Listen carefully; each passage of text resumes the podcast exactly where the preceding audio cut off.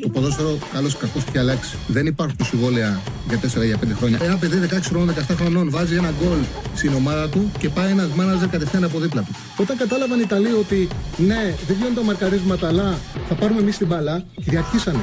Το χέρι του βοηθού, το χέρι του το μόνο που μπορεί να κάνει να στηριχτεί και για να μην πέσει κάτω. Με το αριστερό και με το δεξί, πού το βάλει το χέρι το, το, το, το χέρι του θα συνεχίσει να κινείται. Το βάλει στο πισινό του. Α, μ' αγαπάτε, δηλαδή, Τσάρλι, μ' αγαπάτε. Εννοείται, εννοείται, εννοείται. Καλησπέρα, καλώς ήρθατε σε ένα ακόμα Charlie Ball. Θα είμαστε μαζί για τις επόμενες δύο ώρες, όπως κάθε μέρα. Λοιπόν, χτες είχαμε παιχνίδια κυπέλου. Ο Άρης έκανε το καθήκον του, κατάφερε έσω στο τέλος του δεύτερου ημίχρονου να πάρει με ένα σημαντικό προβάδισμα να κερδίσει με 3-0 ουσιαστικά να εξασφαλίσει την πρόκληση του στο επόμενο γύρο. Εντάξει, η ομάδα του Άκη Μάτζου είχε ευκαιρίες από το μέρο, δυσκολεύτηκε, κατάφερε στο τέλος με τον Ντάριντακ ακόμα μια φορά πρωταγωνιστή να ανοίξει το σκορ, να βρει και δεύτερο τέρμα και να καθαρίσει με το τρίτο γκολ στις καθυστερήσεις στην ε, πρόκληση.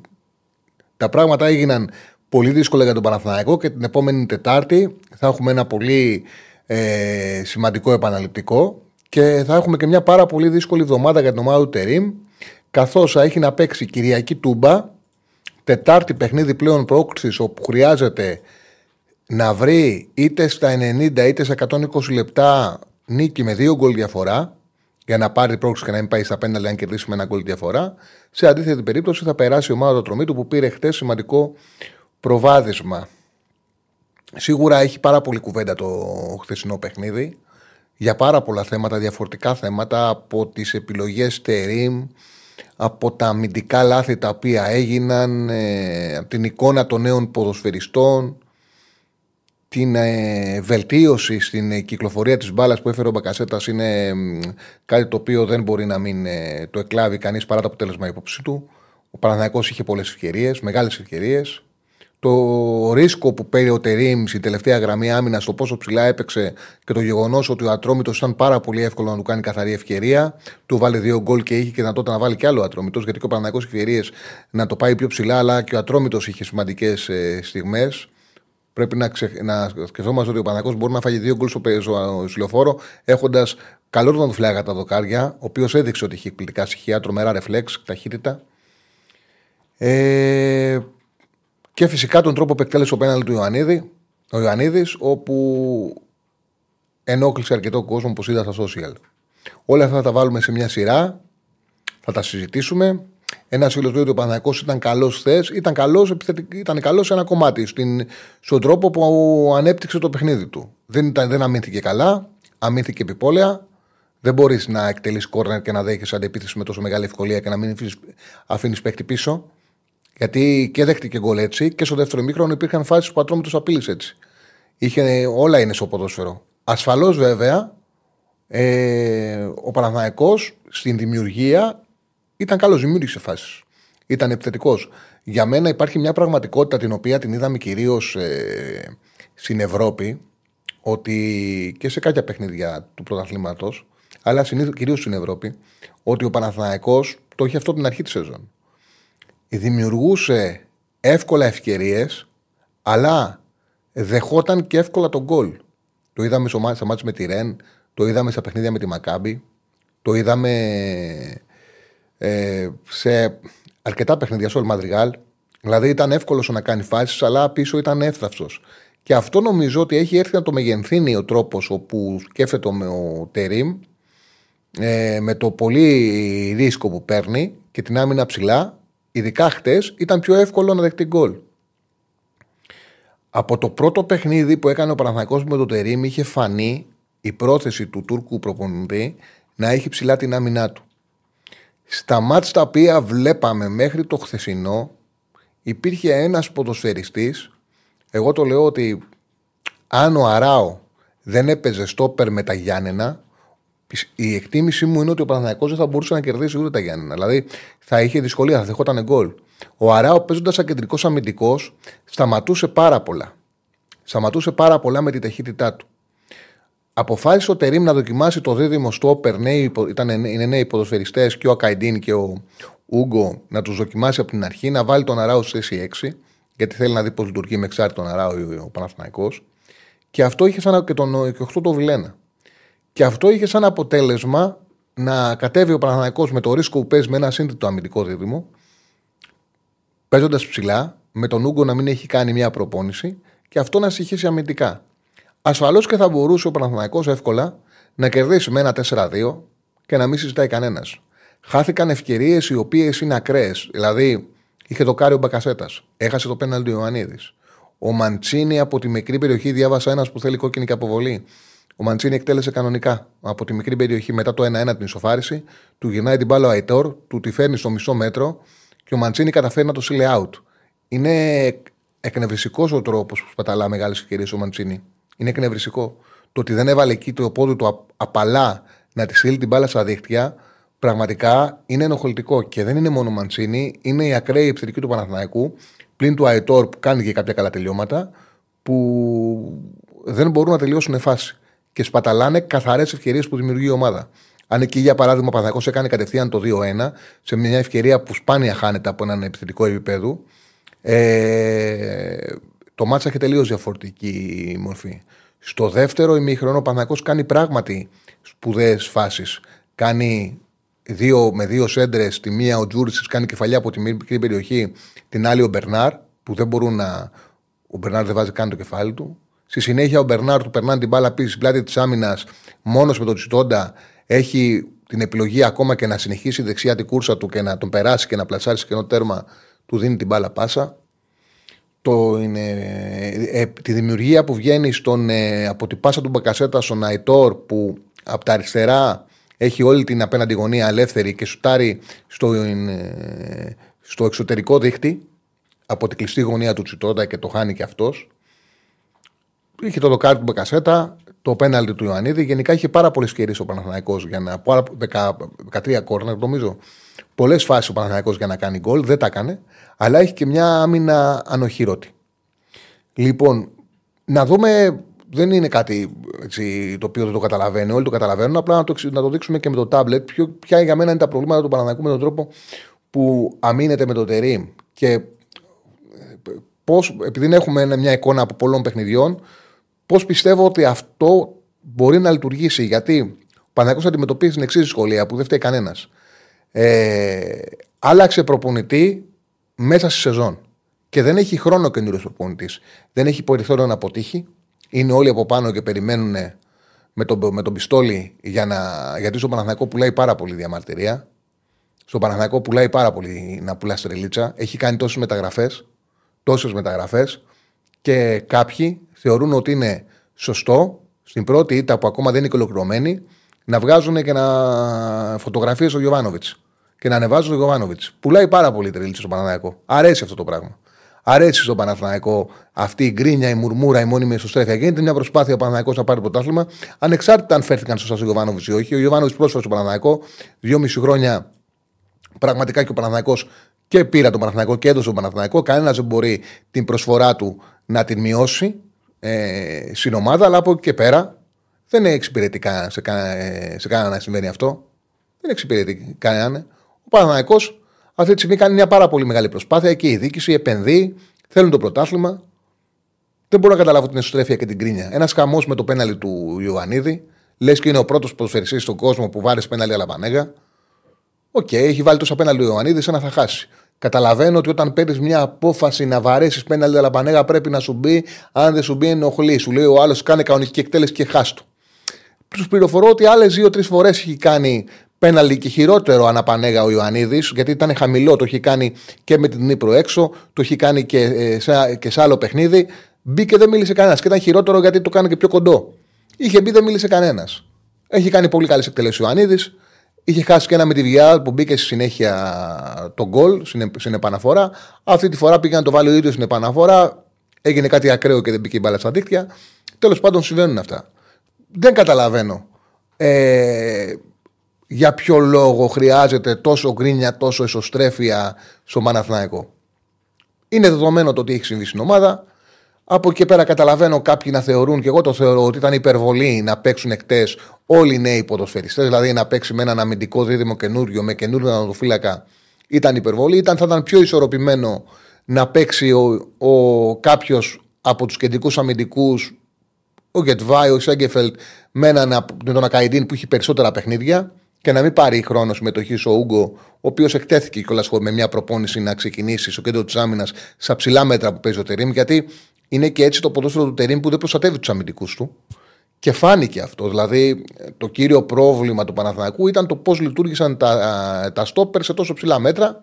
Και φυσικά, επίσης, το μεγάλο πρόβλημα για το ποδόσφαιρο, ειδικά που παίζει ο Τερήμ, που δεν του ταιριάζει καθόλου. Όπως φαίνεται ότι στο ποδόσφαιρο του Τερήμ, του Τερήμ δεν του αρέσει ο Σέγκεφελτ και δεν τον ε, χρησιμοποιεί και γι' αυτό το λόγο είπε θέλω και δεύτερο στόπερ. Εγώ βλέπω δεν του ταιριάζει καθόλου ο Βιλένα. Όταν ε, μια ομάδα στη θέση 8 και δείξω το τάμπλετ, Πάμε στο τάμπλετ. Αυτή είναι η δεκάδα. Το... Βγάλε το chat έτσι να βλέπω το τάμπλετ. Να δω και εγώ τι βλέπει ο κόσμος από αυτά που δείχνω. Λοιπόν, αυτή είναι η δεκάδα που παίξει ο Παναθανικό χθες. Δραγκόφσκι, Κότσιρα δεξιά, Μλαντένοβιτς αριστερά, αριστερός Στόμπερ Ούγκο, Ακαϊντίν δίπλα του, ο Αράο, Βιλένα, Μαντσίνη, Μπακασέτα και Τζούρισιτς. Και η τώρα αριστερά. Λοιπόν, ο, ο Τερήμ τους ανεβάζει ψηλά. Παίρνει τον, εδώ τον, τον Αράο στο 6 τους ανεβάζει όλους ψηλά και φαίνει και τον Ακαντίν και τον Ουγκό εδώ. Όταν ο αντίπαλος έχει την μπάλα εδώ, στο κέντρο, όπως ο Σιμάνσκι και ο, και ο Γκαρσία που το κάνανε στο Παναθηναϊκό, αλλά όπως όπως γινόταν με τον Ατρόμητο που έκανε επίθεση με τρεις ποδοσφαιριστές, εδώ πρέπει ο Παναθηναϊκός παίζοντας ψηλή άμυνα, όταν παίζεις άμυνα ψηλά, το πιο σημαντικό είναι να έχεις δύο χάφ εδώ να μπλοκάρουν την πάσα. Γιατί άμα σου φύγει η πάσα, άμα σου φύγει αυτή η πάσα, είναι πάρα πολύ δύσκολο. Έχει πάρα πολύ χώρο, και χρόνο φόρ για να χτυπήσεις στην αντεπίθεση. Με τα πόδια του Βιλένα τα αργά, όταν παίζει εδώ ο Βιλένα, εδώ στους 8, υπάρχει πάρα πολύ θέμα. Άμα δείτε και το πρώτο γκολ, από το Βιλένα ξεκίνησε που του φύγε, που είχα μονομαχία σε αυτό το χώρο και ξεκίνησε η επίθεση. Από το Βιλένα.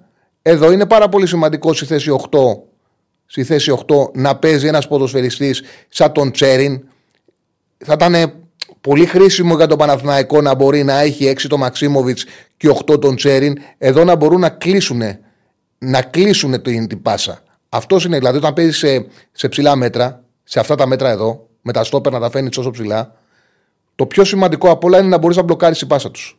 Να, την μπλοκάρει, να, να κόψεις την πάσα. Να μην δώσεις τη δυνατότητα για αυτό το πράγμα. Να σου βγει αυτή η επίθεση. Να σου κάνουν πάσα εδώ. Όταν έχεις το Βιλένα στο 8, δεν μπορείς να μπλοκάρεις την πάσα γιατί δεν έχει, δεν έχει γρήγορες αντιδράσεις ο συγκεκριμένος ποδοσφαιριστής. Καθόλου γρήγορες αντιδράσεις.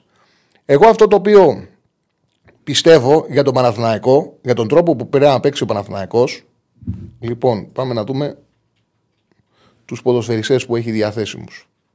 Τρακόφσκι μια χαρά ήταν κάθε θα παίξει ο Ροντίκη, θα παίξει ο Τρακόφσκι, αυτό είναι απόφαση του προπονητή.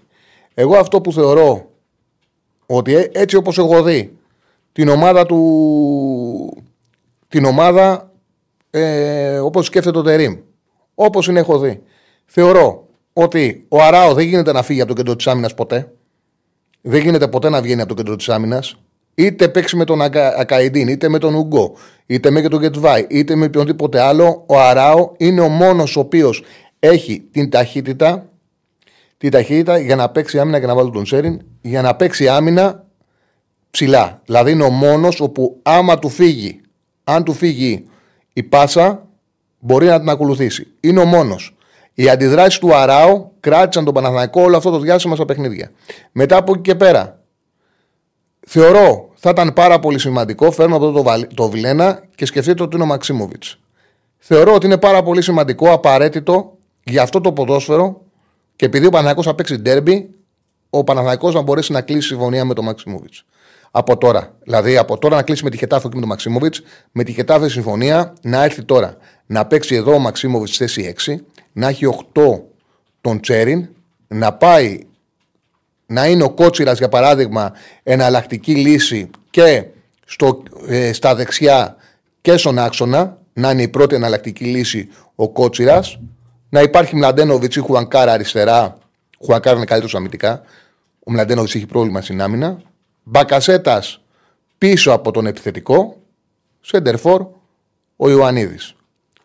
Δηλαδή με αυτήν την ομάδα, με τον Αράο κεντρικό αμυντικό, που είναι πολύ γρήγορος, έναν όποιον κρίνει καλύτερο. Κρίνει καλύτερο τον Αγκαϊντίν, κρίνει καλύτερο τον Γετβάη, κρίνει καλύτερο το Σέγκεφελτ, κρίνει καλύτερο, όποιον κρίνει καλύτερο από του από τους παίκτες τους οποίους είναι δια, τον, τον, τον, Βίτο, τον Βίτορ Ουγκό, γιατί δεν μπορούμε να τον κρίνουμε τον Ούγκο από ένα παιχνίδι. Με τίποτα δεν μπορούμε να κρίνουμε τον Ούγκο από ένα παιχνίδι. Όποιον κρίνει καλύτερο να παίξει μαζί με τον Αράο. Ο Αράο, όπως φαίνεται, δεν μπορεί να παίξει και αριστερό στόπερ και δεξί στόπερ, δεν έχει τέτοια κολλήματα. Και έχει αυτή τη δυνατότητα, έχει τη δυνατότητα, είναι μοναδικός. Δεν μπορείς να βρεις στην αγορά τέτοιον στόπερ με τα προσόντα του Αράου, το Σπαγκάτο. Παιδιά, να σου πω κάτι. Την κεφαλιά του Μασούρα με τον Ολυμπιακό στο τέλος του παιχνιδιού, ε, του, του Γιώβετιτς, συγγνώμη, του Γιώβετιτς, γιατί πηγαίνει out; Γιατί κάνει Σπαγκάτο ο Αράου και του φέρνει το πόδι στο κεφάλι του και του χαλάει την κεφαλιά; Για ποιο λόγο πηγαίνει out αυτή η κεφαλιά; Κάνει σπαγκάτο ο Αράο, σηκώνει το πόδι του εδώ, το σηκώνει το πόδι του και του χαλάει την κεφαλιά. Με όλα τα παιχνίδια, ο Αράος σταματάει τις επιθέσεις. Και το ξαναλέω. Ότι έτσι όπως παίζει ο Παναθναϊκό, εκτός ότι χρειάζονται οπωσδήποτε οι επιστροφές του Αράου, είναι πάρα πολύ σημαντικό, μα πάρα πολύ σημαντικό εδώ, στο 6 και στο 8, να υπάρχει σκληράδα. Αν δεν αποκτηθεί ο, τώρα ο Μαξίμοβιτς, θα πρέπει, κατά την άποψή μου, φαίνεται ότι έχουμε καταλάβει πλέον είναι τρία παιχνίδια. Φαίνεται ότι δεν τον πιστεύει πολύ τον Πέρεθ. Δεν του ταιριάζει και γι' αυτό το λόγο εκτέζω και είμαστε έξι τον Αράου. Δηλαδή, απαντήσεις υπάρχουν. Ε, αν δεν καταφέρει, θεωρώ ότι εδώ στο 6 με το 8 πρέπει να κάνει δίδυμο ο Κότσιρας με τον Τσέριν.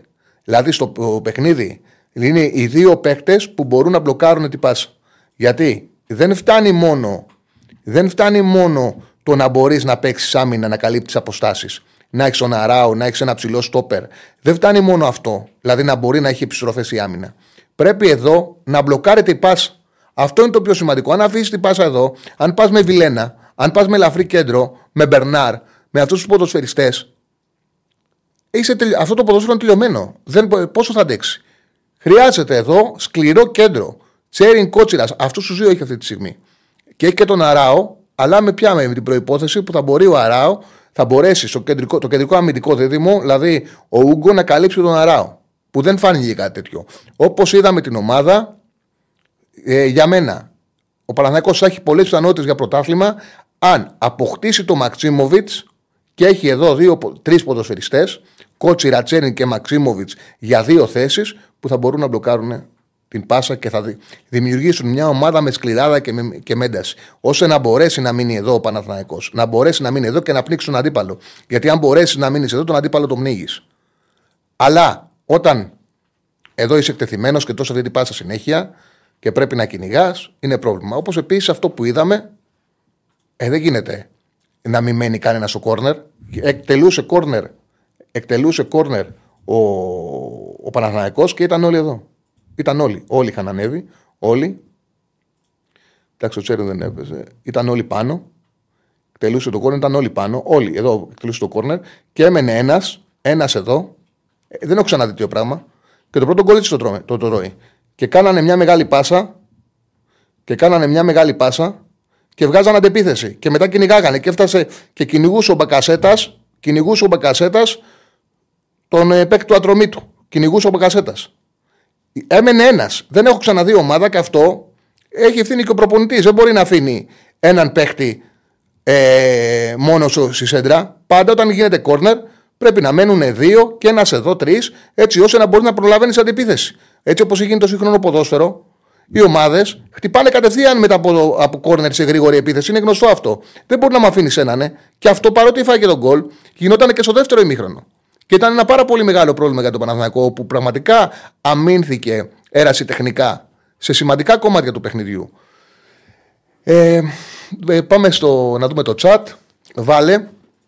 Πώς πήγε; Α, το βάλες. Ε, τι θέλει ο κόσμος ε, για ηχολήπτη, εσέναν ή τον ε, της λεωφόρου που βάλει τον ύμνο; 8% εμένα. Ε, okay. Κοίταξε να δεις. Ε, Όπως έγινε η φάση, κα, καταλαβαίνω το ότι ευνηδιάστηκε. Καταλα... Καταλαβαίνω ότι ευνηδιάστηκε ο ηχολήπτης. Λοιπόν. Ε, εντάξει, το τρώνε εννοούσα. Στην αντεπίθεση. Τι πάει να πει για τον Ατρόμητο, ο Τσούντα Παναγό κάνει τα παιχνίδια. Τι πάει να πει για Ατρόμητο, ο Τσούντα Παναγό κάνει τα παιχνίδια της ζωής του. Για την σφαγή πες.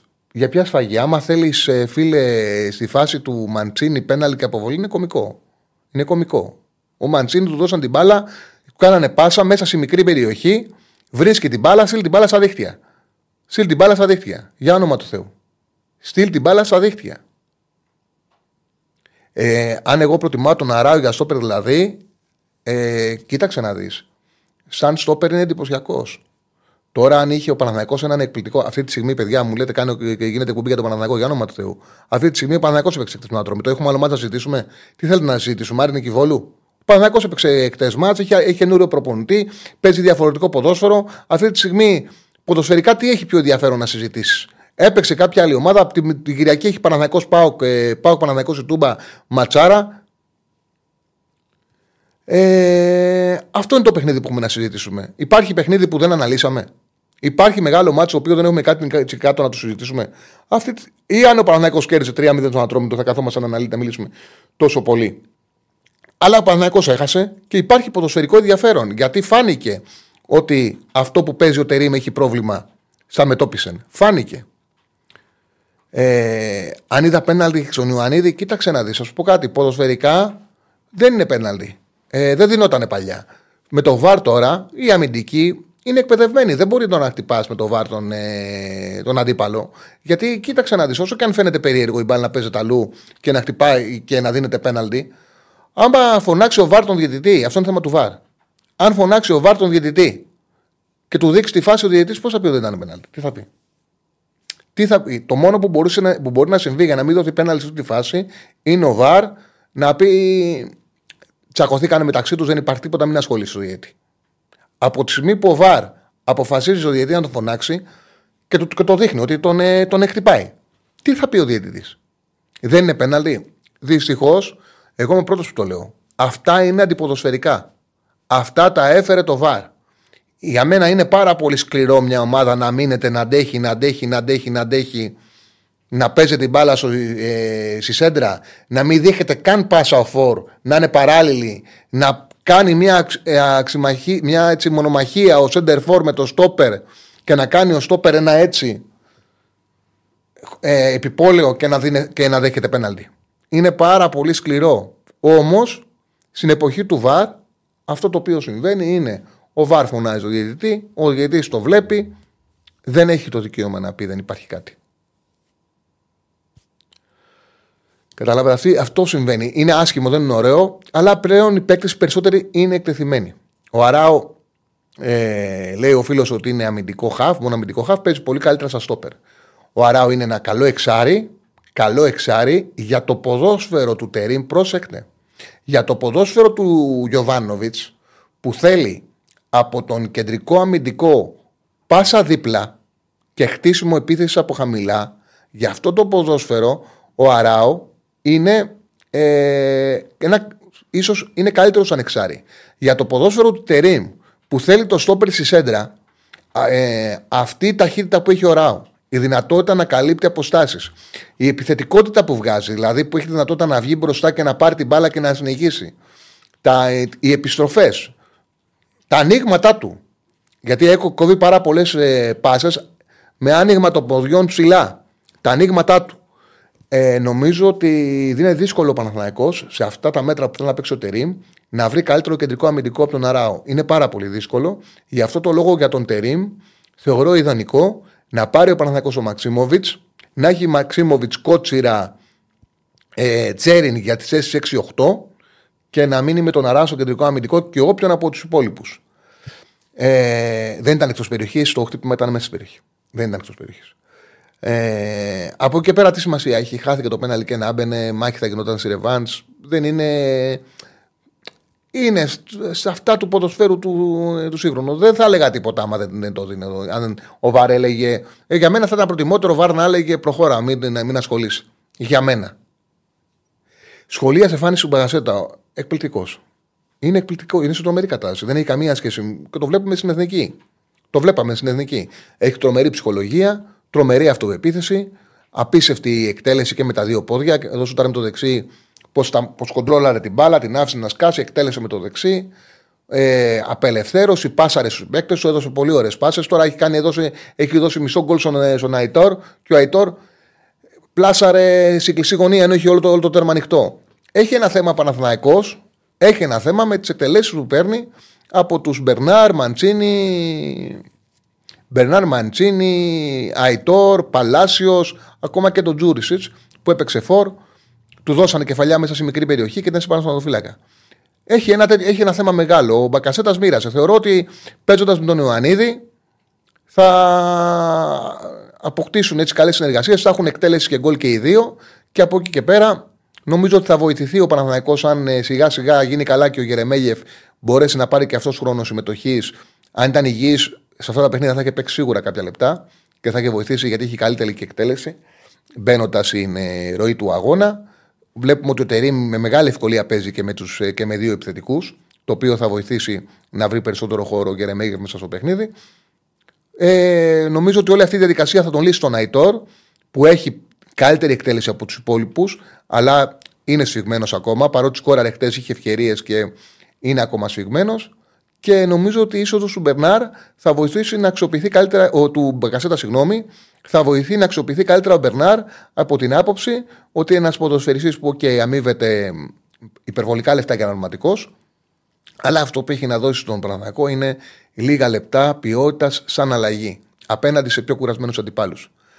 Ε, λοιπόν, ξέρεις αν πάρει κανένα μπακ ο Ιάκ, από ό,τι φάνηκε από την. Ε, έκανε χτες μια ε, συνάντηση με τους ε, ρεπόρτερ Τσάικο Αλμέιδα και από ό,τι φάνηκε είναι ότι δύσκολα θα πάρει η ΑΕΚ μεταγραφή τον Ιανουάριο.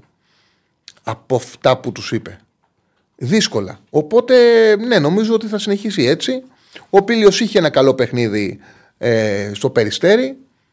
Δεν είναι εύκολος στις αλλαγές. Πιστεύω ότι έτσι θα πάει από εδώ και μπρος ο Παναναναϊκό. Ο Αθανασίου, το αριστερό μπακ τον είχα σχολιάσει και τον είχα βάλει και στην καλύτερη εντεκάδα με τον ε, Ολυμπιακό. Τον Αθανασίου του Ατρωμίτου, σαν αριστερό μπακ. Και ήταν τελευταία κουμπί των γιορτών και μου έκανε εντύπωση από κάτω. Γράφανε κάποια σχόλια κάτω από το βίντεο on demand και έλεγα, σκεφτόμουν να τα διάβαζα και έλεγα τότε το παιχνίδι οι άνθρωποι. Γιατί απορρίσανε που βάλει τον Αθανασίου καλύτερο αριστερό μπακ. Ήταν πάρα πολύ καλός. Ναι, είναι καλός. Είναι καλός, έχει καλά στοιχεία ειδικά στο αμυντικό κομμάτι.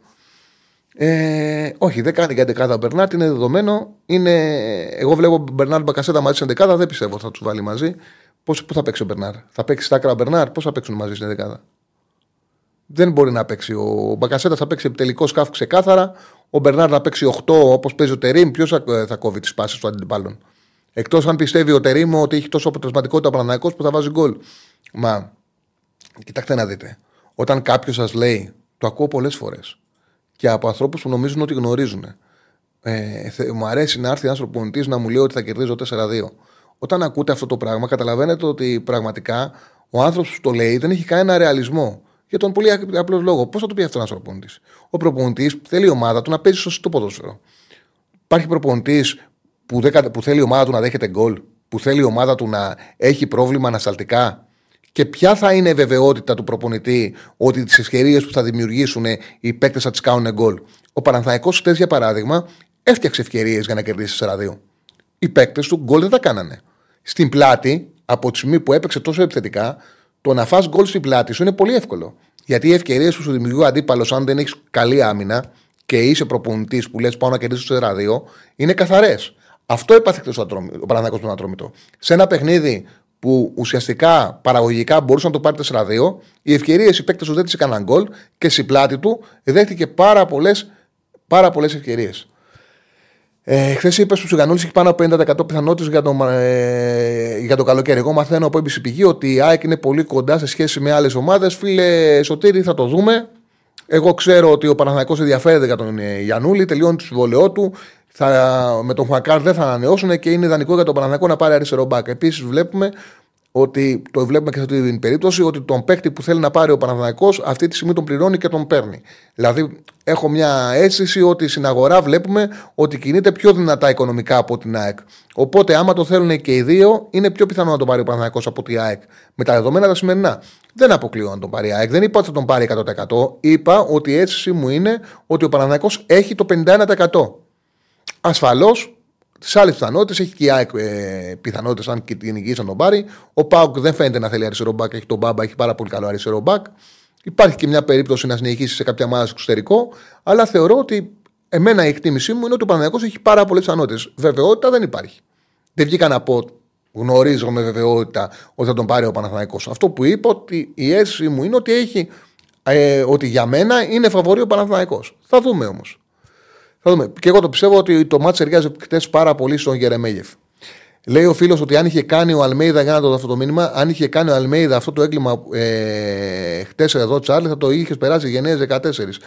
Ε, τώρα λες αυτό που μου γράφεις είναι μια βλακεία. Ε, είναι μια βλακεία εντελώς. Ε, Καταρχάς δεν έχω περάσει και τον Αλμέιδα πολλές φορές γενναίε 14, οπότε δεν περνάω κανένα προπονητή γενναίε 14. Τον Αλμέιδα τον, τον ε, αποδέχομαι, πιστεύω ότι είναι μια προπονητάρα που, έχει κάνει τον, ε, που πήρε την ΑΕΚ εκτός Ευρώπης. Ε, που πήρε την ΑΕΚ εκτός Ευρώπης και της έδωσε πρωτάθλημα και κύπελο με το ποδόσφαιρό του. Που, ε, που παρουσίασε στην Ελλάδα ένα ποδόσφαιρο που σύγχρονο, υψηλή επίπεδου έντασης και ενέργειας. Τώρα, ένας προπονητής ο οποίος έχει έρθει σε μια ομάδα 20 μέρες και έχει να, ε, να διαχειριστεί ένα ρόσερ το οποίο δεν το, δεν το ξέρει, που έρχεται σε μια εποχή που παίζει συνέχεια ντέρμπι, δεν μπορείς να του κάνεις όσο έντονη κριτική. Είναι φυσιολογικό να κάνει λάθη, είναι φυσιολογικό να ψάχνεται, είναι φυσιολογικό το ποδόσφαιρό του να θέλει χρόνο να αφιερωθεί από τους παίκτες, όπως είναι φυσιολογικό στην προσπάθειά του να το περάσει και να μάθει τους παίκτες του να ε, κάνει και πράγματα τα οποία θα τα δει και συνέχεια δεν τα επαναλάβει. Δηλαδή για μένα, ναι, αν, θα σου πω κάτι, αν ο Τερήμ ήταν 1,5 χρόνος στο Παναθηναϊκό και πήγαινε να παίξει αυτό το ποδόσφαιρο με τον ε, Βιλένα στο 8, θα του έκανα έντονη κριτική. Τώρα είναι 15 μέρες η κριτική να του κάνω. Η ομάδα δεν είναι δική του.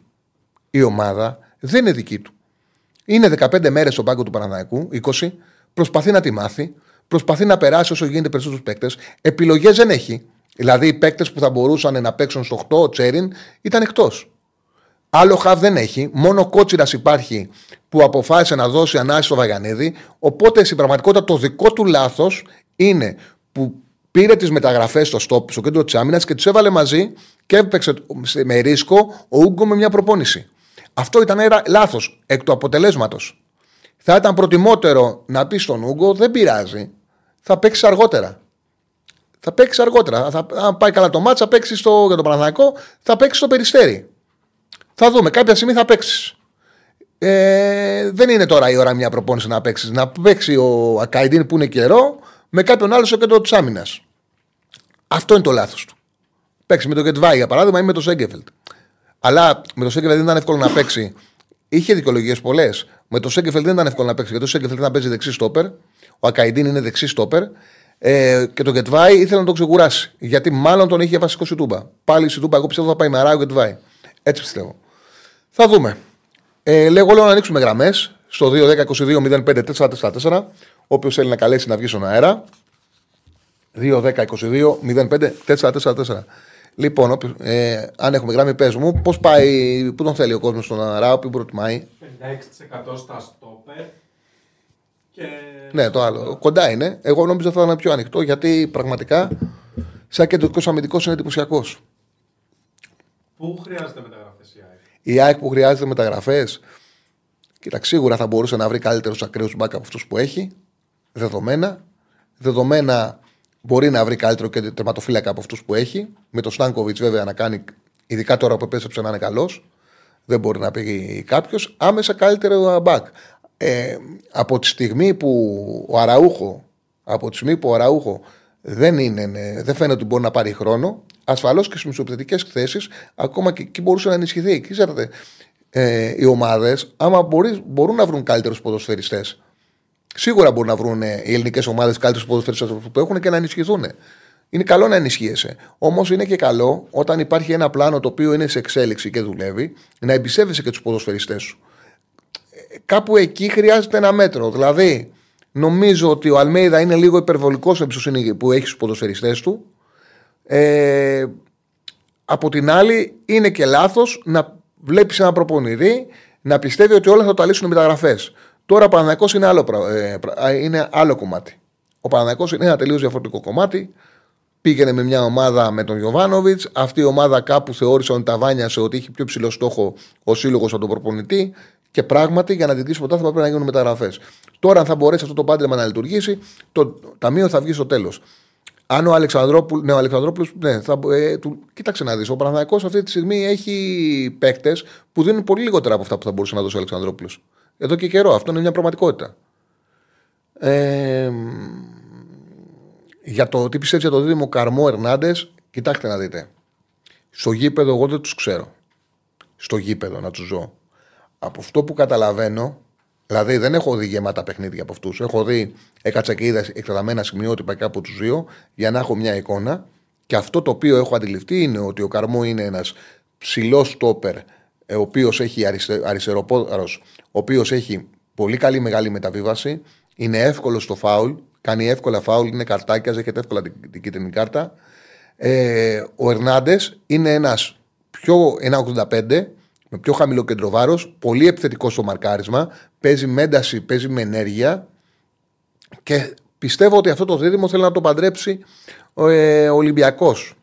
Που ουσιαστικά σαν χημεία φαίνεται να ταιριάζουν. Ψηλό στόπερ με μεγάλη μεταβίβαση και ο άλλος ο κοντός ο στόπερ, πιο κοντός σαν στόπερ, ο οποίος θα πηγαίνει επιθετικά και είναι καλός στις μονομαχίες σε χαμηλό κάτω. Ο Καρμό είναι καλός στον αέρα, ο Ερνάντες είναι καλός κάτω.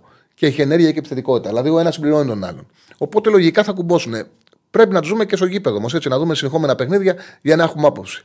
Αν ήσουν 15 μέρες σε μια ξένη χώρα, έπαιζε ο αντίπαλος με την ομάδα και ζητώντας να δεις το βίντεο από το τελευταίο αγώνα, έλειψε ο Ατρόμη το Σάκη 05, θα βόσω να κάνεις πειράματα. Το... Μα δεν διαφωνώ. Το αντιλαμβάνομαι. Το αντιλαμβάνομαι.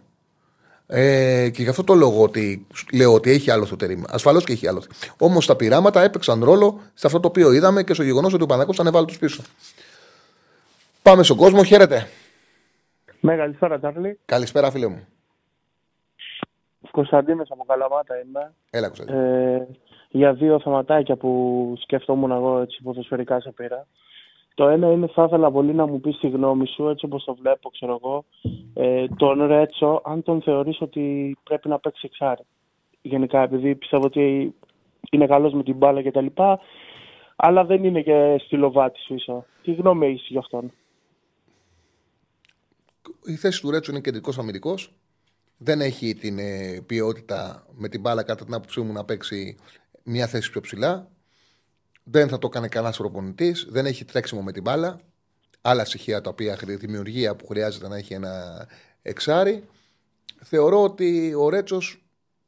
Ότι για τον Ρέτσο έγινε λάθος του καλοκαίρι το ότι θέλανε να το στηρίξουν και του πήραν ένα πραγματικά καλό center back να μπορέσει να στηριχτεί ο Ρέτσος με εμπειρία. Χρειάζονταν έναν, ε, ειδικά τώρα που γιατί είχε περάσει τραυματισμούς, έμεινε πίσω, δεν έκανε την καριέρα που περιμένανε.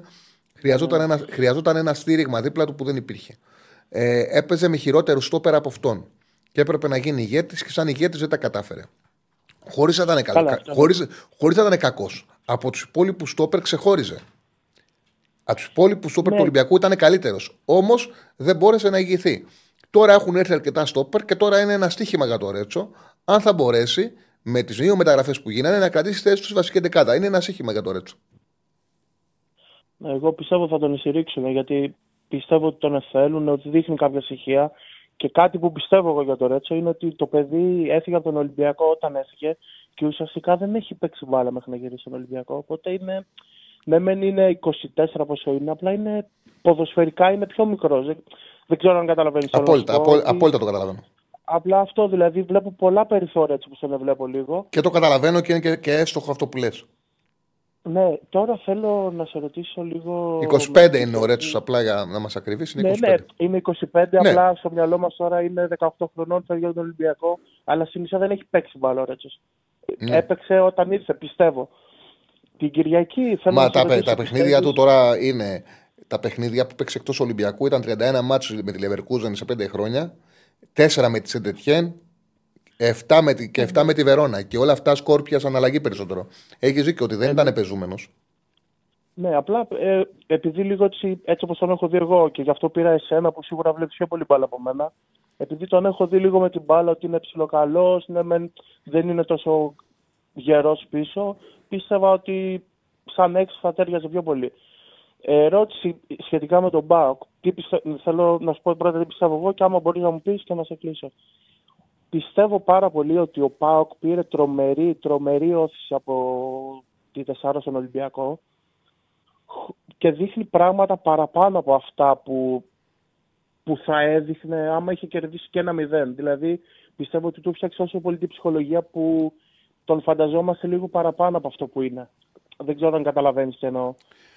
Μωρέ, κοίταξε να δεις. Τα βγάζεις στο γήπεδο και ασφαλώς παίζει ρόλο η ψυχολογία στο ποδόσφαιρο. Πολλά πράγματα είναι που δημιουργούν ψυχολογία. Δηλαδή για όλες τις ομάδες υπάρχουν λεπτομέρειες που σε φτιάχνουν, λεπτομέρειες που σε ρίχνουν. Όμως, αν δεν μπορείς να ανταπεξέλθεις, ο χρόνος είναι εναντίον σου. Εδώ βλέπουμε ότι στον Πάουκ μέχρι στιγμής ότι ο χρόνος είναι υπέρ του. Γιατί κάνει αυτή τη νίκη, αλλά μετά από εκεί πέρα παίζει ένα ποδόσφαιρο το οποίο είναι και ελκυστικό, είναι και γρήγορο, είναι και άμεσο όπου εντάξει, είναι ρε παιδί μου πολύ επιθετικό ποδόσφαιρο και βγάζει πολλούς πρωταγωνιστές. Δηλαδή δεν στηρίζει το ΠΑΟΚ στη καλή μέρα ενός παίκτη. Έχει, δεν στηρίζει το ΠΑΟΚ ε, σε ε, μονάδες. Έχει ένα σύνολο μεσοεπιθετικά που όλοι τους μπορούν να τρέξουν την μπάλα, να δημιουργήσουν, να συνεργαστούν και να, να, να πασάρουν και να σκοράρουν. Και είναι σημαντικό. Δεν έχει κάποια άλλη ομάδα αυτή την πληρότητα μισοπιθετικά να έχει, να έχει Κωνσταντέγια, Ζήφκοβιτς, Τάισον, ε, Μουργκ, Ντεσπόντοφ και όλοι τους να μπορούν να κάνουν δημιουργία, τρέξουμε με την μπάλα, πάσα, γκολ. Ναι, ναι. Καταλαβαίνω απόλυτα, καταλαβαίνω απόλυτα. Απλά έτσι το έβλεπα λίγο ότι ο Παναθηναϊκός για μένα είναι πιο καλή ομάδα από Και αυτή είναι η λαθασμένη λογική. Μου γράφει, συγγνώμη που σε διακόπτω, θα, μου γράφει ένας φίλος της εκπομπής, ο Λούκη Λουκίδης, που γράφει συνέχεια σχόλια. Θα δούμε, λέει, τον Μπάουκ την Κυριακή απλό. Ε, είναι βλακία αυτό που λες. Συγγνώμη, αλλά είναι βλακία. Και 0-3 να κερδίσει ο Παναθηναϊκός δεν αλλάζει κάτι. Αυτό, αυτά που συζητάμε τα έχει κάνει ο Πάουκ ήδη. Ο Πάουκ, ό,τι, εγώ, ό,τι, δεν το λέω σε ένα, ναι, το λέω, απαντάω σε μήνυμα, φίλε, μην παρεξηγήσει. Ε, απάντησα σε μήνυμα, δεν έχει καμία σχέση με την κουβέντα μας. Μιλάμε πολύ ωραία εμείς. Λέω ότι αυτά τα οποία έχει κάνει ο Πάουκ τα έχει κάνει. Συζητάμε για πράγματα τα οποία έχουν συμβεί. Το τι θα γίνει από εδώ και εμπρό δεν μπορεί να μυρίσει τα νύχια του κανένα και να το μαντέψει. Εδώ δεν είμαστε μάγοι. Εδώ συζητάμε αυτά τα οποία έχουν συμβεί. Θα δούμε τι θα γίνει το μέλλον. Ασφαλώς ο Παναγό και τα δικά του όπλα. Ασφαλώς ο Μπεκασέτα Ιωαννίδη θα πάει να χτυπήσει στα βαριά πόδια τον Οσντόευ με ητέ και μπορεί να το πετύχει. Και έχει και ο Παναγό πιθανότητές σου. Θα δούμε. Ωραία. Άμα έχουμε λίγο χρόνο να σου πω και κάτι ακόμα που το σκέφτομαι σαν Ολυμπιακός εγώ. Αν και βλέπω ότι η ποδοσφαιρική λογική έχει χαθεί τελείως τα τελευταία χρόνια. Θα ήθελα να πω κάτι που παρατηρούσα πιο πιτσιρικά, γιατί εγώ είμαι 24 θυμάμαι, ας πούμε, πιο παλιότερα ότι ο Ολυμπιακός είχε ντεφορμέ π.χ. τον Φορτούνη, όπως είναι τώρα το ντεφορμέ Φορτούνης. Και θυμάμαι το Φορτούνη με το Σάββατο Δεδορίδη που έχει φύγει από το ζωή πλέον. Πόσο πολύ τον στήριζε μέσα στον αγώνα όταν έβαζε. Πιστεύω ότι αυτό φταίει πάρα πολύ στον Ολυμπιακό. Ότι δεν υπάρχει κάποιος αποδητήρια αυτούς τους ποδοσφαιριστές που φέρνει να τους εμψυχώνει κτλ. Είναι λίγο άσχετο από αυτό. Όσο έχω πάει λίγο μπάλα, απλά το σκεφτόμουν και αυτό ότι ισχύει πολύ στον Ολυμπιακό. Ότι δεν υπάρχει κάποιος εκεί. Σε ευχαριστώ πολύ. Πάντων, αυτά, καλή συνέχεια. Σε ευχαριστώ πολύ. Αν με την σεζόν που έχει κάνει ο Φορτούνης, με τα νούμερα που έχει καταγράψει, υπάρχουν κάποιοι που πιστεύουν ότι είναι φορμέ, επειδή η ομάδα συνολικά δεν λειτουργεί και έπαιξε καλά σε δύο παιχνίδια χωρίς το Φορτούνη αλλά και χωρίς την μπάλα, εμένα με ξεπερνάει. Το πρόβλημα του Ολυμπιακού δεν είναι ο Φορτούνης, το πρόβλημα του Ολυμπιακού είναι το σύνολο. Ε, Πολύ ωραίος ο Λούκη Λουκίδης που μου λέει: Έχω δικαίωμα σε βλακεία. Όλοι έχουμε δικαίωμα σε βλακεία. Και μην το παρεξηγήσει, δεν το είπα έτσι τέτοιο. Απλά την, ε, την άποψη για, ε, για τη λογική μίλησα. Δεν μίλησα σε καμιά περίπτωση για σένα ναι, που συμμετέχεις στην εκπομπή και βλέπω πάντα τα σχολιά σου με ενδιαφέρον. Μην παρεξηγούμε. Λοιπόν, ε, αν θα λύσεις τα πρόβλημα συστημένα ο καρμό, θα δώσει ύψος ο καρμό. Σίγουρα θα δώσει ύψος δεν, ε, εγώ είμαι ειλικρινής. Ε, δεν πατάω τόσο γερά με αυτούς τους ποδοσφαιριστές. Δηλαδή είναι παίκτες του οποίους τους κοίταξα από τη στιγμή που τους πήρε ο Ολυμπιακός. Δεν τους ήξερα πριν. Όταν κάποιον τον γνωρίζω από πριν, έχω μεγαλύτερη ασφάλεια και τον ξέρω. Αν μπορώ να σχολιάζω δηλώσεις του Μπρινιόλη, μου, το, το έχετε στείλει πάρα πολύ. Τις δηλώσεις του Μπρινιόλη. Ο Μπρινιόλη δεν είπε κάτι περίεργο. Ο Μπρινιόλη ε, δεν ε, ε, έβγαλε μια είδηση. Είπε ο άνθρωπος ότι εγώ μέχρι τον Νοέμβριο έπαιζα καλά. Είπε ότι εμείς κάτσαμε να συζητήσουμε και διαφωνήσαμε όταν κάτσαμε να συζητήσουμε και ότι ο σύλλογος μου δεν μου έχει φερθεί σωστά. Τι πιστεύετε ότι. Τι να έλεγε ο Μπρινιόλη; στην πραγματικότητα, η πραγματικότητα τη γνωρίζετε όλοι. Ο σύλλογος πιστεύει ότι τα έχει βρει με την ΑΕΚ. Ο σύλλογος. Ε, ξε- εντάξει, τώρα δεν θέλω να μιλήσω να πω πράγματα τα οποία εντάξει δεν μπορούν ε, και δεν γίνεται ούτε να αποδεικτούν, ούτε να ξέρει κανένας αν είναι πραγματικότητα, ούτε, και να τα, ούτε να τα πιστέψει κανένας. Ο Σύλλογος πάντως πιστεύει ότι τα έχει βρει με την ΑΕΚ. Ο Σύλλογος έβγαλε μια ανακοίνωση για τη στάση του στις παραμονές του αγώνα με την ΑΕΚ. Θεωρεί ο Σύλλογος επίσης ότι ε, έδειξε το τι έχει συμβεί λέγοντας ο Παδημητρίου, πέσε στον κύριος Μπρινιόλη από τη στιγμή που ο Μπρινιόλη είπε ότι, τα- ότι θέλω να παίξω και θα τα βρω με την ομάδα, δίνοντάς του το δικαίωμα να βάλει όποιο ποσό θέλει και να υπογράψει συμβόλαιο και ο Μπρινιόλη δεν το έκανε. Αυτή τη στιγμή ο Παναθηναϊκός έχει πει στον Μπρινιόλη ότι κοίταξε να δεις, άμα μα φέρει πρόταση οποιαδήποτε για αγορά, δηλαδή να πας σε οποιαδήποτε ομάδα του εξωτερικού εκτός από την ΑΕΚ, θα σε αφήσουμε να φύγεις από τώρα. Ε, ο Μπρινιόλη τι έκανε; Τους έδωσε μια. Τους έχει, δω- έχει φέρει στον σύλλογο μια πρόταση για δανεισμό. Και η λογική του Παναθηναϊκού είναι η εξής: ότι δεν σε επιβραβεύσουμε κιόλας να, σε αφή- να σε στείλουμε τη ΣΝΑΕΚ με παιχνίδια. Δηλαδή να πας μέχρι τέλος του καλοκαιριού στη Γρανάδα να παίξεις, να πάρεις παιχνίδια και να πας και αεράτος στην στην ΑΕΚ. Αυτό πιστεύει ο Παναθηναϊκός. Και σου λέει ότι αν δεν είναι να πας στην ΑΕΚ, φέρε μας μια πρόταση και σε δίνουμε από τώρα. Όχι όμως για δανεικό μέχρι το καλοκαίρι. Να σε πάρει μια ομάδα με αγορά, να μας δώσει οποιοδήποτε ποσό, να δείξει ότι θέλει να σε αγοράσει. Αυτή είναι η πραγματικότητα που υπάρχει αυτή τη στιγμή. Λοιπόν, πάμε στον επόμενο. Καλησπέρα. Και για το φίλο που λέει ότι χίλια συγγνώμη να του απαντήσω και αυτό, ότι πολύ κρίμα για τον Αλεξανδρόπουλο που επέλεξε να πάει δανεικό στον Ολυμπιακό. Ο Αλεξανδρόπουλο ζήτησε και τον περασμένο Ιανουάριο και το καλοκαίρι από τον Παναθηναϊκό να τον πάρει δανεικό και ο Παναθηναϊκός δεν τον ήθελε. Το τεχνικό επιτελείο εκείνης της εποχής δεν τον ήθελε. Έλα, φίλε μου, συνέχισε. Ε, καλησπέρα, συγγνώμη. Καλησπέρα. Σε είχα πάρει και χθες με αυτός που σου είχα πει για τον Αναστασίου και έκανες ουσιαστικά για τη σύγκριση Αναστασίου Γιωβάνοβιτς. Ναι, ναι, ναι. ναι. Ε, ε, να σου πω την αλήθεια, επειδή μου αρέσει από μικρός που ακούω ραδιόφωνο να. Ε, μ' αρέσουν αυτοί που βγαίνουν με προσωνύμια και θέλω, επειδή θέλω να γνωρίζεις ποιος είμαι κάθε φορά που σε παίρνω και να έχεις μια βάση. ναι. Ε, ε, θα σου λέω, θέλω να αυτοπροσδιοριστώ ως το πρώτο όνομα ποδοσφαιριστή Παναθηναϊκού που θυμάμαι από μικρός, που θα σου φανεί αστείο. Στο πρώτο παιχνίδι που έχω δει Παναθηναϊκός Μπαρτσελώνα στο ΆΚΑ, στην τηλεόραση εννοώ από κοντά, ε, στην τηλεόραση, 0-0, Μμμ. το πρώτο όνομα που έμαθα είναι Τόργελε. Δεν σου κάνω πλάκα. Γιατί χρόνο- είχε ξεκινήσει πόσο νομίζω χρόνο βασικός μπροστά μου. Πόσο χρονών είσαι; Είμαι 24, είμαι 24 και είναι το πρώτο ματς που θυμάμαι. Νομίζω είναι τη χρονιά 2005-2006 και είναι το πρώτο ματς που έχω σαν ανάμνηση να κάθομαι μαζί με τον πατέρα μου. Με τη γιατί Βέρ- βάζω ο πατέρας μου συνέχεια... Με τη Βέρντερ ήτανε; Ε, με την... Με τη Βέρντερ ήτανε; Όχι, όχι, με την Μπαρτσελώνα το 0-0 Αχα, νομίζω αχα, που λέγεται οκ, αυτό οκ. το ματς. Ναι, ναι, ναι. ναι. Και, και καλά ο Βίντρα έσβησε τον Ροναλντίνιο, ξέρω εγώ. Και αυτό. στην άλλη πλευρά ήταν ο Δάρλας, Ε, άμα θυμάμαι καλά. Ναι, νομίζω ναι. Νομίζω, Ναι, ναι. ναι, ναι. Ε, ε, να σου πω την αλήθεια, έχω διαπιστώσει ότι δεν έχει πειράξει πάρα πολύ στο χρήσιμο αποτέλεσμα. Οπότε σε Κυρίως λέω λόγω- Τόργκελε από εδώ και μπρος. Σε λέω Τόργκελε. Τόργελε, ναι, ναι, Ναι, ναι, ναι. Τόργελε. ε, δεν έχει πειράξει πολύ στο χρήσιμο αποτέλεσμα. Ε, νομίζω και βάσει έτσι των ευκαιριών που χάθηκαν και το γεγονός ότι παίξαν καινούργιοι παίχτες. Ε, μου άρεσε πάρα πολύ η ανάλυση σου για άλλη μια φορά. Τώρα δεν ξέρω τι θα γίνει με τον Μαξίμοβιτς. Ε, εντάξει, νομίζω ότι θα σου πω αυτό, αυτή την απορία την είχα γιατί ο Τερίμ και τότε που ήρθε δεν, ανα, δεν έχει αναφερθεί καθόλου το κύπελο για κάποιο λόγο ο στόχος. Δεν ξέρω γιατί. Εντάξει, Αναφέρεται ο στόχος- μόνο το πρωτάθλημα. Ο στόχος του Παναθηναϊκού ξεκάθαρα είναι το πρωτάθλημα. Ξεκάθαρα είναι το πρωτάθλημα. Βέβαια από εκεί πέρα το κύπελο δεν το παρατάνε. Περάσαν τον Ολυμπιακό, δεν το περάσαν τον Ολυμπιακό για να αποκλείσουν από τον Ατρόμητο. Αλλά δεν θα τα βάψουν και μαύρα. Το σημαντικό παιχνίδι είναι την Κυριακή με τον ε, Ολυμπιακό. Όμως ε, και εκεί, με τον Πάουξ, συγγνώμη, και μετά με τον Ολυμπιακό. Όμως και εκεί θα πρέπει να κάνεις τη ζωή σου εύκολη, γιατί την Τετάρτη στο περιστέρι δεν μπορείς να κατέβεις για να αποκλειστείς. Πρέπει να πας να παίξεις. Οπότε τώρα δημιουργείς συνθήκες να παίξεις 120 λεπτά, δημιουργείς συνθήκες να κουραστείς και να αποκλειστείς, να κουραστείς και να περάσεις.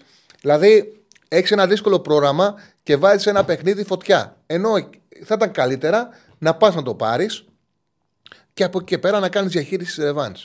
Ασφαλώς, σωστά λες ότι οι ευκαιρίες χάθηκαν. Νομίζω ότι υπήρξε υπερβολή στον Ουγκό και είναι έτσι το, ε, το, Ούγκο, πώς λέγεται, Βίτορ Ούγκο, και είναι έτσι το ποδόσφαιρο που δεν χαρίζει κάστανα, ειδικά όταν ρισκάρεις. Και ο Τερίμ ρισκάρει στα μέτρα. Και Ήταν στήχησε. Ε, με μια προπόνηση πήγε. Και είναι και κακό γιατί ξέρεις, με, με, μετράει εικόνα. Και ο άλλος τον είδε άσχημο και σου λέει δεν κάνει. Είναι λάθος. Ε, εκεί υπήρχε μια υπερβολή.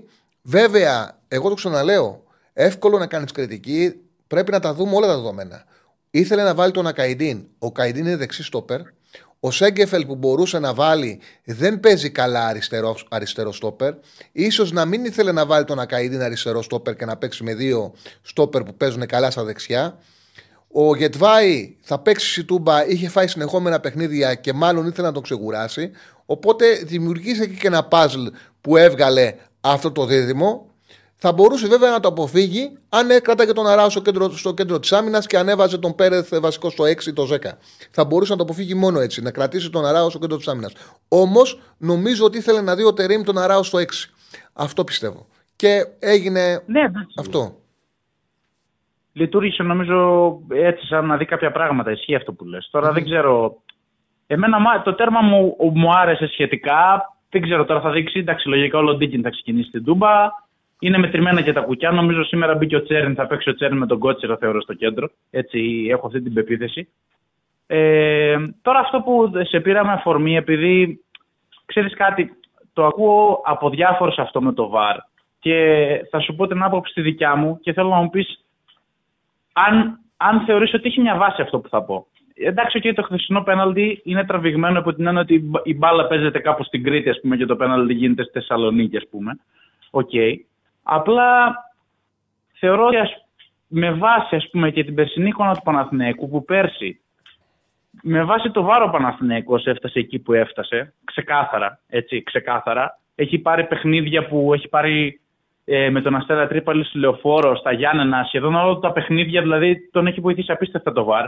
Που για μένα εκτός από το πέναντι το δεύτερο ε, στις πρώτες αγωνιστικές με την ΑΕΚ στη Λεωφόρο, όλα τα άλλα δίνονται βάσει εικόνας, δίνονται όλα. Ε, εγώ δεν συμφωνώ με αυτό που είπες και θα σου εξηγήσω το γιατί. Γιατί θεωρώ ότι εάν μπει μέσα στο ποδόσφαιρο, ε, ακόμα και στο ΒΑΡ, που είναι κάτι που το βλέπουμε όλοι, αν μπει σε αυτόν τον κανόνα, το γεγονός ότι ένας παίχτης τσιμπάει οπουδήποτε και να είναι. Εγώ θα σου, δηλαδή, να σου απαντήσω με, με, με παιχνίδι, ρε παιδί μου. Το πρωτάθλημα που είχε πάρει στο τελευ... Ε, στην επιστροφή του ο Ζιντάν. Στην επιστροφή του ο Ζιντάν. Ε, πρώτη τελευταία αγωνιστική παίζει Μπιλμπάο Ρεάλ Μαδρίτης. Ο Ράμος, ναι. η μπάλα παίζεται είναι η Μπιλμπάου, κάνει επίθεση από τα δεξιά στο πλάι και αν θυμάμαι καλά εκτελεί ο Αράουτ. Και ο Ράμος πατάει μέσα στην περιοχή ένα παίκτης τη Μπιλμπάου. Η μπάλα παίζεται αλλού. Ε, κέρδιζε με ένα ναι. γκολ το Τιρεάλ και ήταν στο 80 κάτι. Ε, το είδανε. Ο διαιτητής είπε, ο, το βάρη είπε στο διαιτητή, μην, μην, μην, μην ασχολείσαι καθόλου. Και δεν, και δεν δόθηκε πέναλτι. Θέλω να πω ότι έχω δει, ναι. ε, έχω δει και δεν δόθηκε πέναλτι. Ότι είναι μια φάση που αν, ο, αν, το βαρ, αν το βαρ φώναζε το διαιτητή, πήγε να το δεις, ο διαιτητής ήταν υποχρεωμένος να δώσει πέναλτι. Γι' αυτό το λόγο λέω ότι είναι καθαρό πέναλτι βαρύσιο. Ε, εγώ πιστεύω ότι και η εντολή είναι το βαρ να μιλάει στο διαιτητή όταν γίνεται ακραίο λάθος, όταν υπάρχει κάποιο ακραίο λάθος, όχι να του τονίζει τα πάντα. Στο ακραίο λάθος. Οπότε, γι' αυτό το λόγο λέω ότι εμένα η άποψή μου είναι, όπως το βλέπω εγώ το ποδόσφαιρο, ότι αν ήμουν στο βαρ δεν τον φώναζα το διαιτητή. Όμως δεν μπορώ να κάνω επανάσταση που το βαρ φώναξε το διαιτητή, όπως δεν θα έλεγα και τίποτα άμα δεν τον φώναζε. Είναι φάσεις που πώς αξιολογούν. Δηλαδή στην Premier League, για παράδειγμα, δεν υπήρχε ούτε μια στο εκατομμύριο να το φωνάζανε. Ούτε μια στο εκατομμύριο. Και είναι το καλύτερο πρωτάθλημα στον κόσμο. Δεν θα τον φώναζαν ποτέ. Όχι, ναι. Κατάλαβες; Δηλαδή αυτό σου λέω. Τώρα από εκεί και πέρα, ναι, εδώ όπως φυρίζεται το πρωτάθλημα στην Ελλάδα, το πιο πιθανό να τον φωνάζουν γιατί ξέρεις, σου λέει, Α τα δίνουμε όλα, ειδικά στους μεγάλους, να έχουμε το κεφάλι μας ήσυχο. Πιθανότατα, αν αυτό γινόταν, να τα πούμε όλα. Αν αυτό το έκανε ο Καϊντίν στον ε, επιθετικό του ατρομή του, να μην τον φώναζαν. Ναι, δεν θα δινόταν τίποτα. Ε, ναι. Έτσι δεν, δεν είναι. Να είμαστε δίκαιοι. Όχι. Ναι, δεν θα δινόταν. Ναι, ναι. Δεν θα δινόταν. Εγώ, εγώ συμφωνώ σε αυτό που λες. Απλά εγώ δεν μπορώ σε, αυτό, σε, σε αυτές τις συγκεκριμένες περιπτώσεις που δεν παίζεται εκεί πέρα η μπάλα, είναι εύκολο να μπει το επικειμενικό κριτήριο του βαρίστα ή του διαιτητή και να πεις δεν έχει σχέση, δεν δίνεται. Αλλά ρε φίλε, δεν γίνεται. Ας πούμε, α, αν οι επαφές μέσα στην περιοχή, όταν έχει ο ποδοσφαιριστής την μπάλα ή όταν προλαβαίνει και τσιμπάει την μπάλα, ανεξάρτητα με το που είναι. Εγώ σου λέω, μπες να δεις το περσινό πέναλτι που παίρνει ο Παναθηναϊκός με τον Αστέρα Τρίπολη στη λεωφόρο, το παίρνει ο Αϊτόρ και κερδίζει ο Παναθηναϊκός 1-0. Που βάλε Και το να πόδι, μου λέει ο έβαλε, άλλος, που ξέρω έβαλε, εγώ, έβαλε το πόδι του μπροστά. Έβαλε ο Αϊτόρ Ναι, το ναι, πόδι του είναι ο μπροστά Αϊτόρ και που δεν λέει έχει πλάτη κλώστα. στο τέρμα. Ναι. Ναι, είναι ο Αϊτόρ πλάτης στο τέρμα, δεν έχει σχέση. Αν πάμε έτσι, ας πούμε, θα μπαίνουμε σε κάθε παιχνίδι Είναι. μέσα, ή θα μπαίνουν όλοι με τις ογιάδε μέσα. Θα σου πω, θα σου πω. Δηλαδή δεν γίνεται να μπει Όταν αυτό το ξεκίνησε. κοινωνικό Το κριτήριο. έχω, το έχω πει αυτό. Όταν ξεκίνησε η ιστορία με το VAR, υπήρχε οι, οι παίκτες, επειδή το καταλάβανε, τι κάνανε, βάζανε μπροστά το πόδι τους στην μπάλα και περιμένανε να τους κλωτσίσει ο αντίπαλος.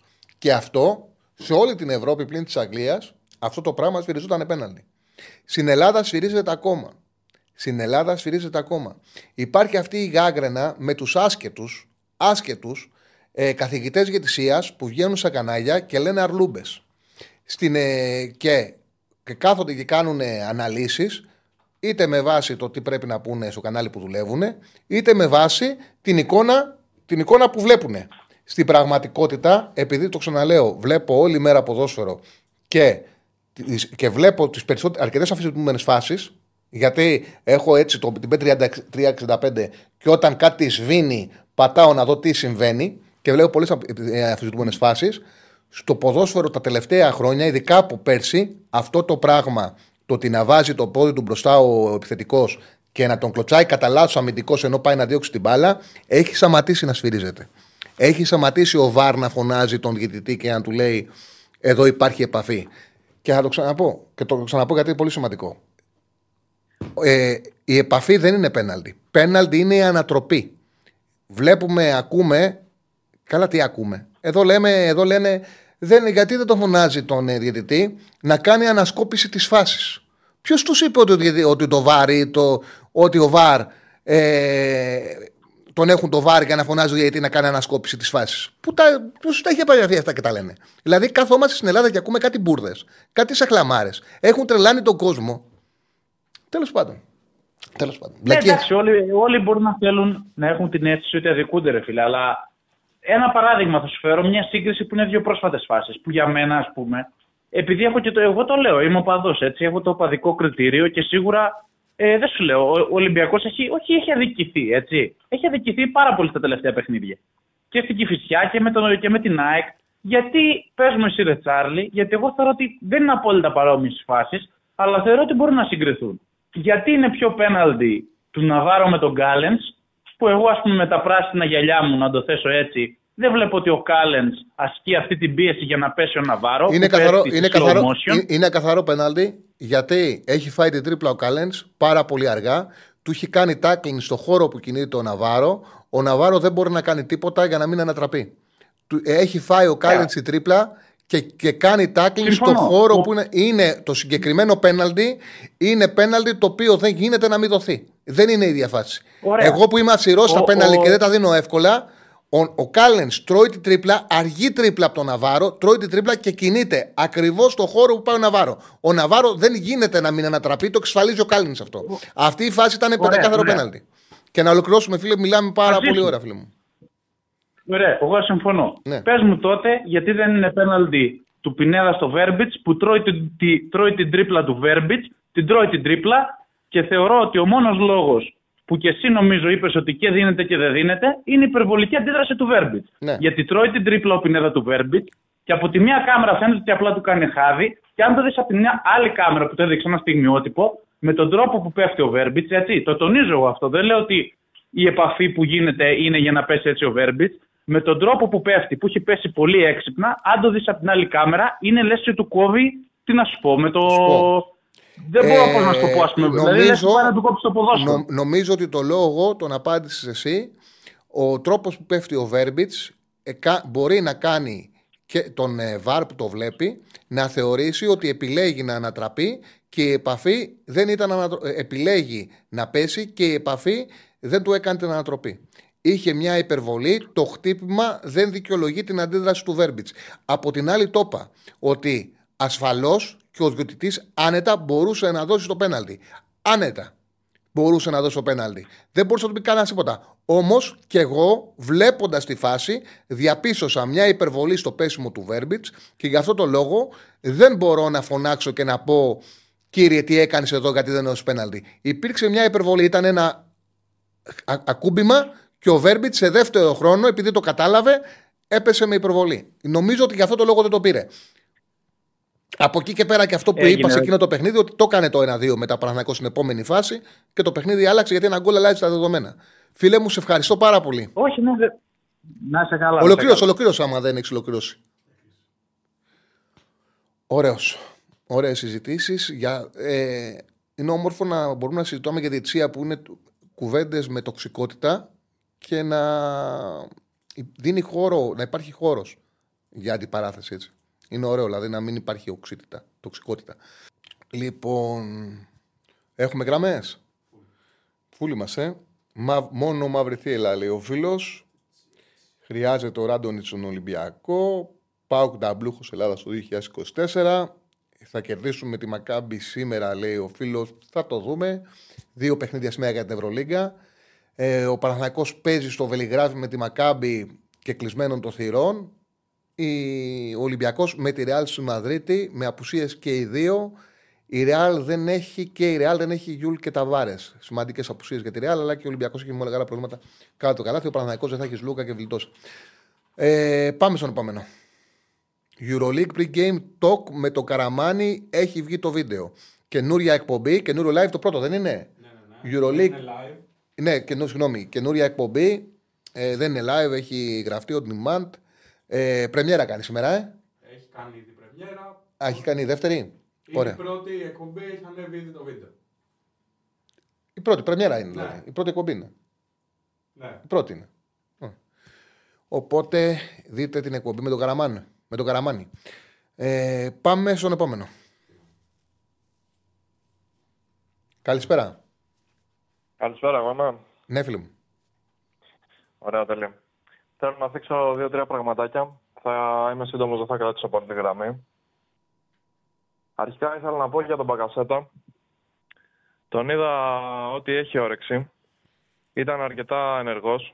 Γενικά δείχνει ότι θα βγάλει πραγματάκια, αλλά δεν νομίζω ότι ταιριάζει στο σύστημα του Παναθηναϊκού. Πρέπει να προσαρμοστεί πολύ ομάδα. Ο Μπακασέτα γενικά νομίζω ότι είναι ένας παίχτης ο οποίος δεν ταιριάζει στο σύγχρονο ποδόσφαιρο. Θα μπορούσε να είναι ας πούμε το παλιό, το κλασικό το 10. Στυλ Φορτούνι, έχουν κάποια παρόμοια χαρακτηριστικά. Και βλέπαμε το Φορτούνι, ας πούμε, τώρα τελευταία που τον έβαζε στα πλάγια, ό,τι χανόταν και έβαζε το Ποδοσφαιριστή που έχει γκολ και assist ταιριάζει στο σύγχρονο ποδόσφαιρο. Ο Γκασέτα δίνει γκολ και assist με τον Μπακασέτα ηγέτη. Η Τραμπζοσπορ πήρε πρωτάθλημα και την επόμενη χρονιά κύπελο σε επίπεδο πάρα πολύ πιο υψηλό από το ελληνικό. Δεν έχει σχέση το πρωτάθλημα Τουρκίας με το ελληνικό πρωτάθλημα. Δεν έχει σχέση ο ανταγωνισμός στην Τουρκία με τον ελληνικό. Αλλάζουν, αλλάζουν τα δεδομένα, σίγουρα. Αλλά θέλω να σου πω ότι σε αυτά τα δεδομένα δεν νομίζω ότι μπορεί να προσαρμοστεί ο Μπαγκασέτς. Πρέπει να, όλη η ομάδα να προσαρμοστεί πάνω του. Τέλος πάντων, εγώ το θεωρώ ότι δεν θα συνδεθεί τόσο ότι πάντα, ότι πάντα παίζει ρόλο η χημεία και πρέπει γι' αυτό το λόγο και εγώ είπα, επειδή ο Μπακασέτας θα παίξει στο 10, δεν μπορεί να παίξει ο Μπακασέτας με το Βιλένα στο 8. Δεν γίνεται. Χρειάζεται χημεία. Δεν μπορεί να δούμε Μπακασέτα και Μπερνάρ να παίζουν μαζί για πολλή ώρα, μόνο στη ροή αγώνα τα κυνηγάς γκολ.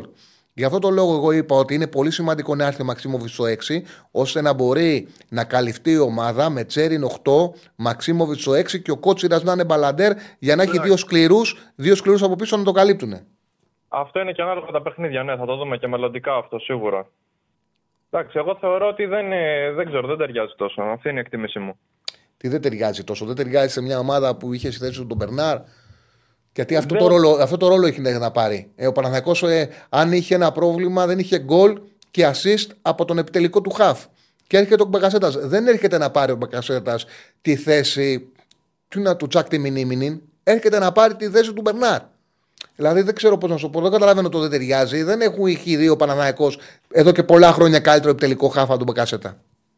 Μακάρι, ξέρω εγώ, μακάρι για αυτούς. Ε, και τι να σου πω, θα το δούμε στην πορεία, δεν ξέρω. Μακάρι να τους βγει. Για αυτούς. Για μένα πιστεύω, δεν θέλω να βγει και πιστεύω ότι δεν θα βγει. Ε, Τέλος πάντων. Σε ευχαριστώ Μετά- πάρα πολύ. Α, συνέχισε, συγγνώμη, μη σε κόβω, μη σε κόβω, φίλε μου. Ε, θα είμαι, θα είμαι σύντομος. Θέλω να σου πω για τον Ολυμπιακό. Γενικά, επειδή συζητούσατε πριν και λέγατε, άκουγα γενικά την εκπομπή. Γενικά, ο Ολυμπιακός, όσο συνεχίζει να δημιουργεί αυτό το φαύλο κύκλο με καινούργιες μεταγραφές, ε, να αλλάζει τους προπονητές και αυτά, και όσο δεν σταθεροποιεί το ρόστερ, κάτι που έκανε και ο Παναθηναϊκός και η ΑΕΚ και ο ΠΑΟ και βλέπουμε να, και οι τρεις να βγάλανε κάποιο ποδόσφαιρο, κάποιους ε, μηχανισμούς, αυτοματισμούς. Παίξανε κατά περίοδους πολύ καλή μπάλα. Δεν ξέρω αν ο Ολυμπιακός θα καταφέρει να φτάσει τα παλιά του τα, τα υψηλά στάνταρ συνεχίζοντας αυτό, αυτό το φαύλο κύκλο καινούργιοι παίχτες, καινούργιος προπονητής. Αυτή είναι η άποψή μου για τον Ολυμπιακό. Και μετά ήθελα να πω και κάτι τελευταίο για τον ΠΑΟΚ. Ε, γενικά εκτιμώ ότι θα περάσει πολύ εύκολα τα ντέρμπι. Ε, θεωρώ ότι θα πάρει τουλάχιστον 7 βαθμούς. Νομίζω ότι όλοι έχουν τα προβληματάκια τους. Και ο ΠΑΟΚ είναι τυχερός που πέρασε πρώτος στον όμιλο και δεν έχει ευρωπαϊκό παιχνίδι. Θα αργήσει λίγο. Ε, γιατί κυνηγάει τρεις στόχους. Εκτιμώ ότι ο ΠΑΟΚ μπορεί να χτυπήσει τουλάχιστον δύο τίτλους. Τους εγχώριους σίγουρα και βλέπουμε για Ευρώπη. Και αυτό που βλέπω είναι ότι παίζει πολύ ανώτερη μπάλα σε σχέση με τους άλλους και ότι έχει περισσότερες επιλογές. Οι παίχτες του είναι σε καλύτερη φυσική κατάσταση, έχουν λιγότερα παιχνίδια στα πόδια τους. Νομίζω ότι γίνεται πιο στη διαχείριση. Το θέμα είναι να δούμε τώρα τον Λουτσέσκου πώς θα αντιδράσει λίγο στα ντέρμπι. Γιατί καλά είναι με τις μικρές ομάδες 4 και 5, αλλά ο Λουτσέσκου στα ντέρμπι δεν έχει το καλύτερο ρεκόρ. Και πρέπει λίγο να το βρει. Νομίζω ότι παίζει πολύ φοβισμένα στα ντέρμπι και Κοίταξε. δεν καταλαβαίνω τον λόγο. Κοίταξε, με τον Άρη είχε μια φοβία και μια παθητικότητα στα μάτια ομάδα Αναλέγκρα. Στο Καρεσκάκης δεν είχε κανένα φόβο και έβαλε 4 γκολ. Τώρα από, Μπράβο. και, τώρα από εκεί και πέρα, ε, Μπράβο. επειδή το πρωτάθλημα θα κρυθεί στα ντέρμπι, είναι μια διαδικασία που θα παίξει το ρόλο της. Και γι' αυτό το λόγο τώρα τα μεγάλα παιχνίδια έχουν τον ενδιαφέρον τους. Σε ευχαριστώ πάρα πολύ, φίλε μου.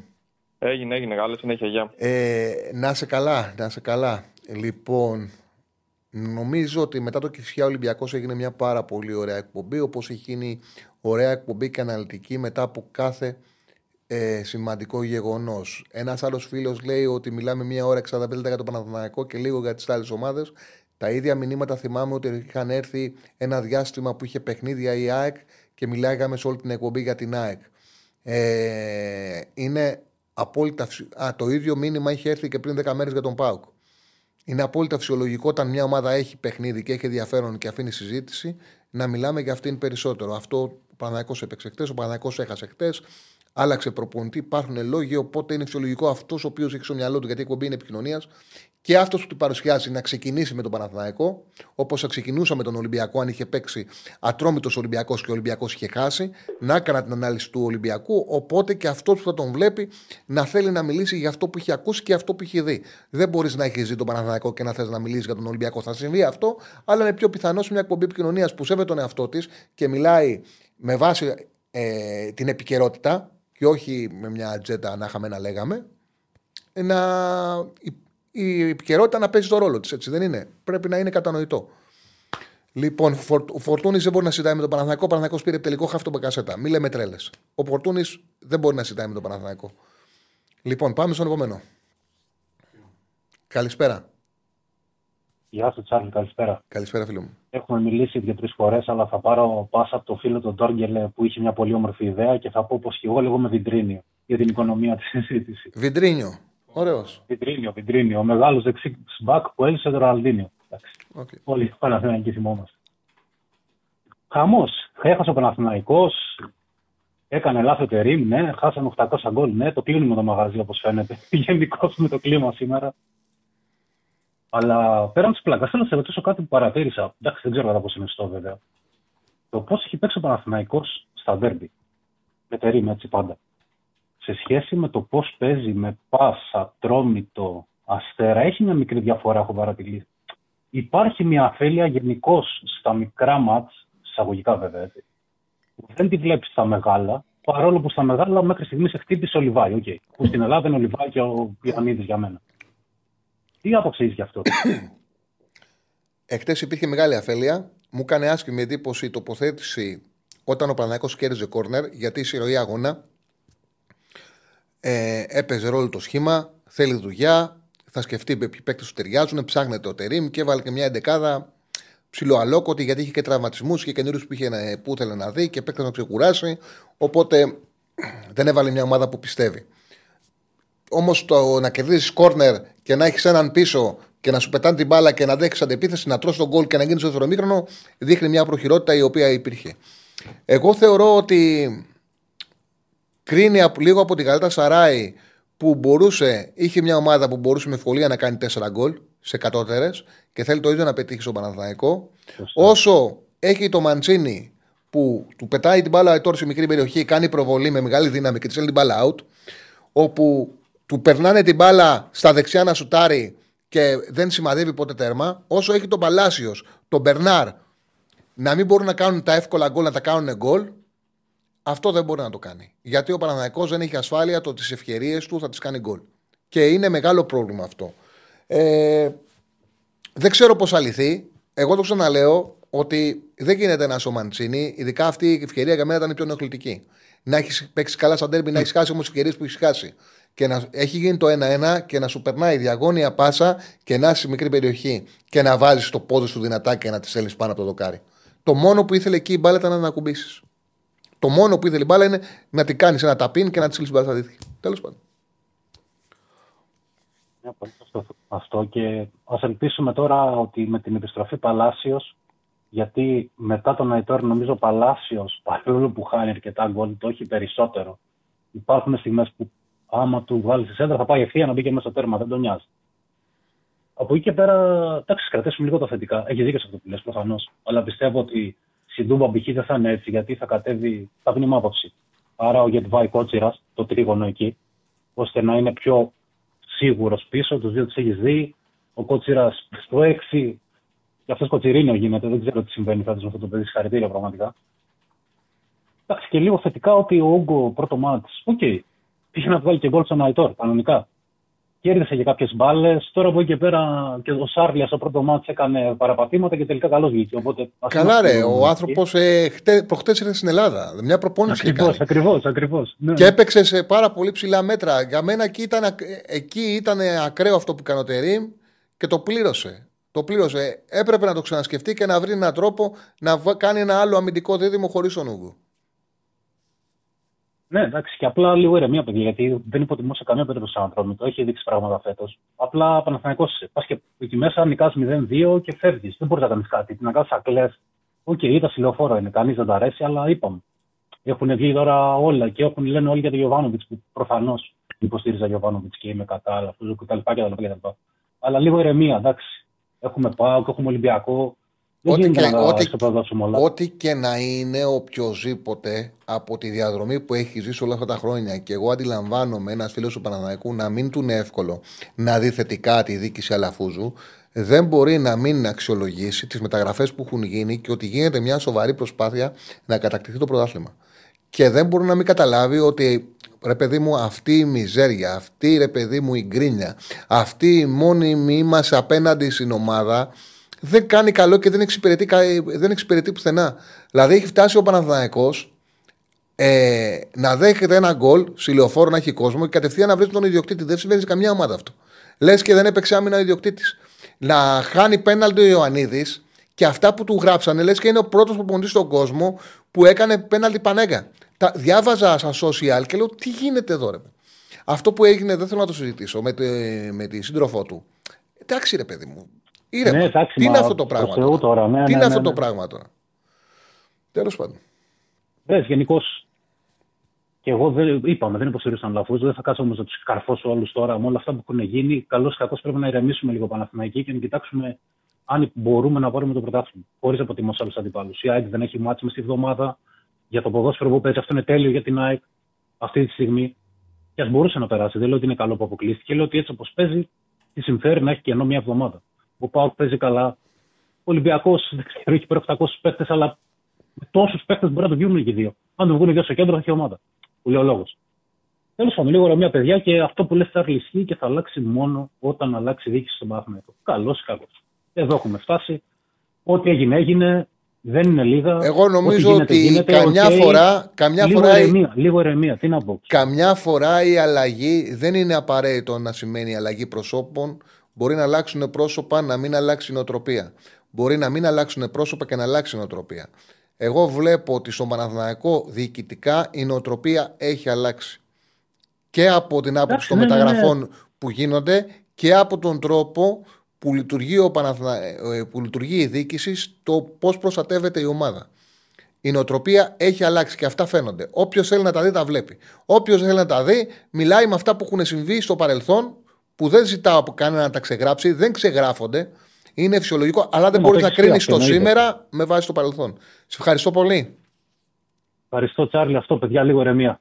Γεια σα, το Βιτρίνιο. Γεια. Γεια σου, ρε Πετρίνιο. Γεια. Πάρε ένα πόλ, ποιανού αρέσει πιο παρατσούκλι, αρέσει περισσότερο το Βιτρίνιο ή το Τόργκελε. Εγώ να βάλω ένα άλλο. Αν είσαι αντιολυμπιακός, αντιπαναθηναϊκός. Άσε αυτά μωρέ. Το έχω πει τι είμαι. Τι, έχω, Αντιετζής ή- έχω πει τι δεν είμαι. Έχω πει τι δεν είμαι. Αντιπαουτζής. Εγώ είμαι ένα πράγμα. Είμαι. Αντιμαλάκας. Μόνο αυτό είμαι. Εμένα αυτό με, ενο- εμένα αυτό με ενοχλεί. Με ενοχλεί να πιστεύει κάποιος ότι να κρίνει με αυτό το οποίο θέλει να γίνεται. Κρίνεις με αυτό που βλέπεις, όχι με αυτό που θέλεις.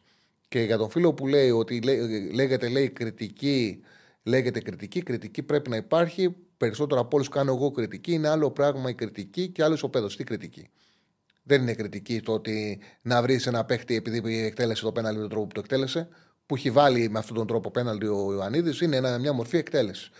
Όταν ένα πέναλτι χάνεται, όντως φταίει ο εκτελεστής. Από εκεί και πέρα δεν σημαίνει ε, κάτι για τον, ε, για τον άνθρωπο, τρόπος που εκτέλεσε το πέναλτι. Πάμε στον επόμενο. Χαίρετε. Καλησπέρα. Καλησπέρα. Καλησπέρα, φίλε μου. Κλείσε Τι YouTube. κάνετε; Μια χαρά κλείσε YouTube. Το κλείσα. Μπράβο. Μιλάμε; Ναι, ναι, μιλάμε.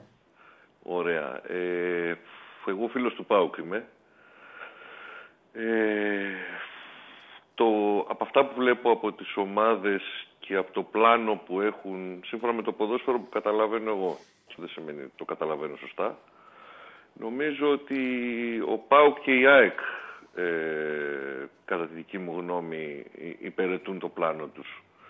Ο, ο Ολυμπιακός νομίζω ότι δεν έχει πλάνο και ότι ο Παναθηναϊκός με την αλλαγή αυτή που έκανε νομίζω ότι περισσότερο ρισκάρει ε, παρά νομίζω πηγαίνει προς το σωστό δρόμο. Βέβαια μπορεί να τα καταφέρει και να μας διαψεύσει. Νομίζω ότι είναι μεγάλο ρίσκο. Θυμάμαι επειδή ε, έχει, έτυχε και έχω ανθρώπους που φίλους μου και συγγενείς μου που εργάζονται στην ομάδα του ΠΑΟΚ και ήταν στην πορεία του double με το Ρασβάν και ακόμη υπάρχει ένας ε, συγγενής μου στην ομάδα.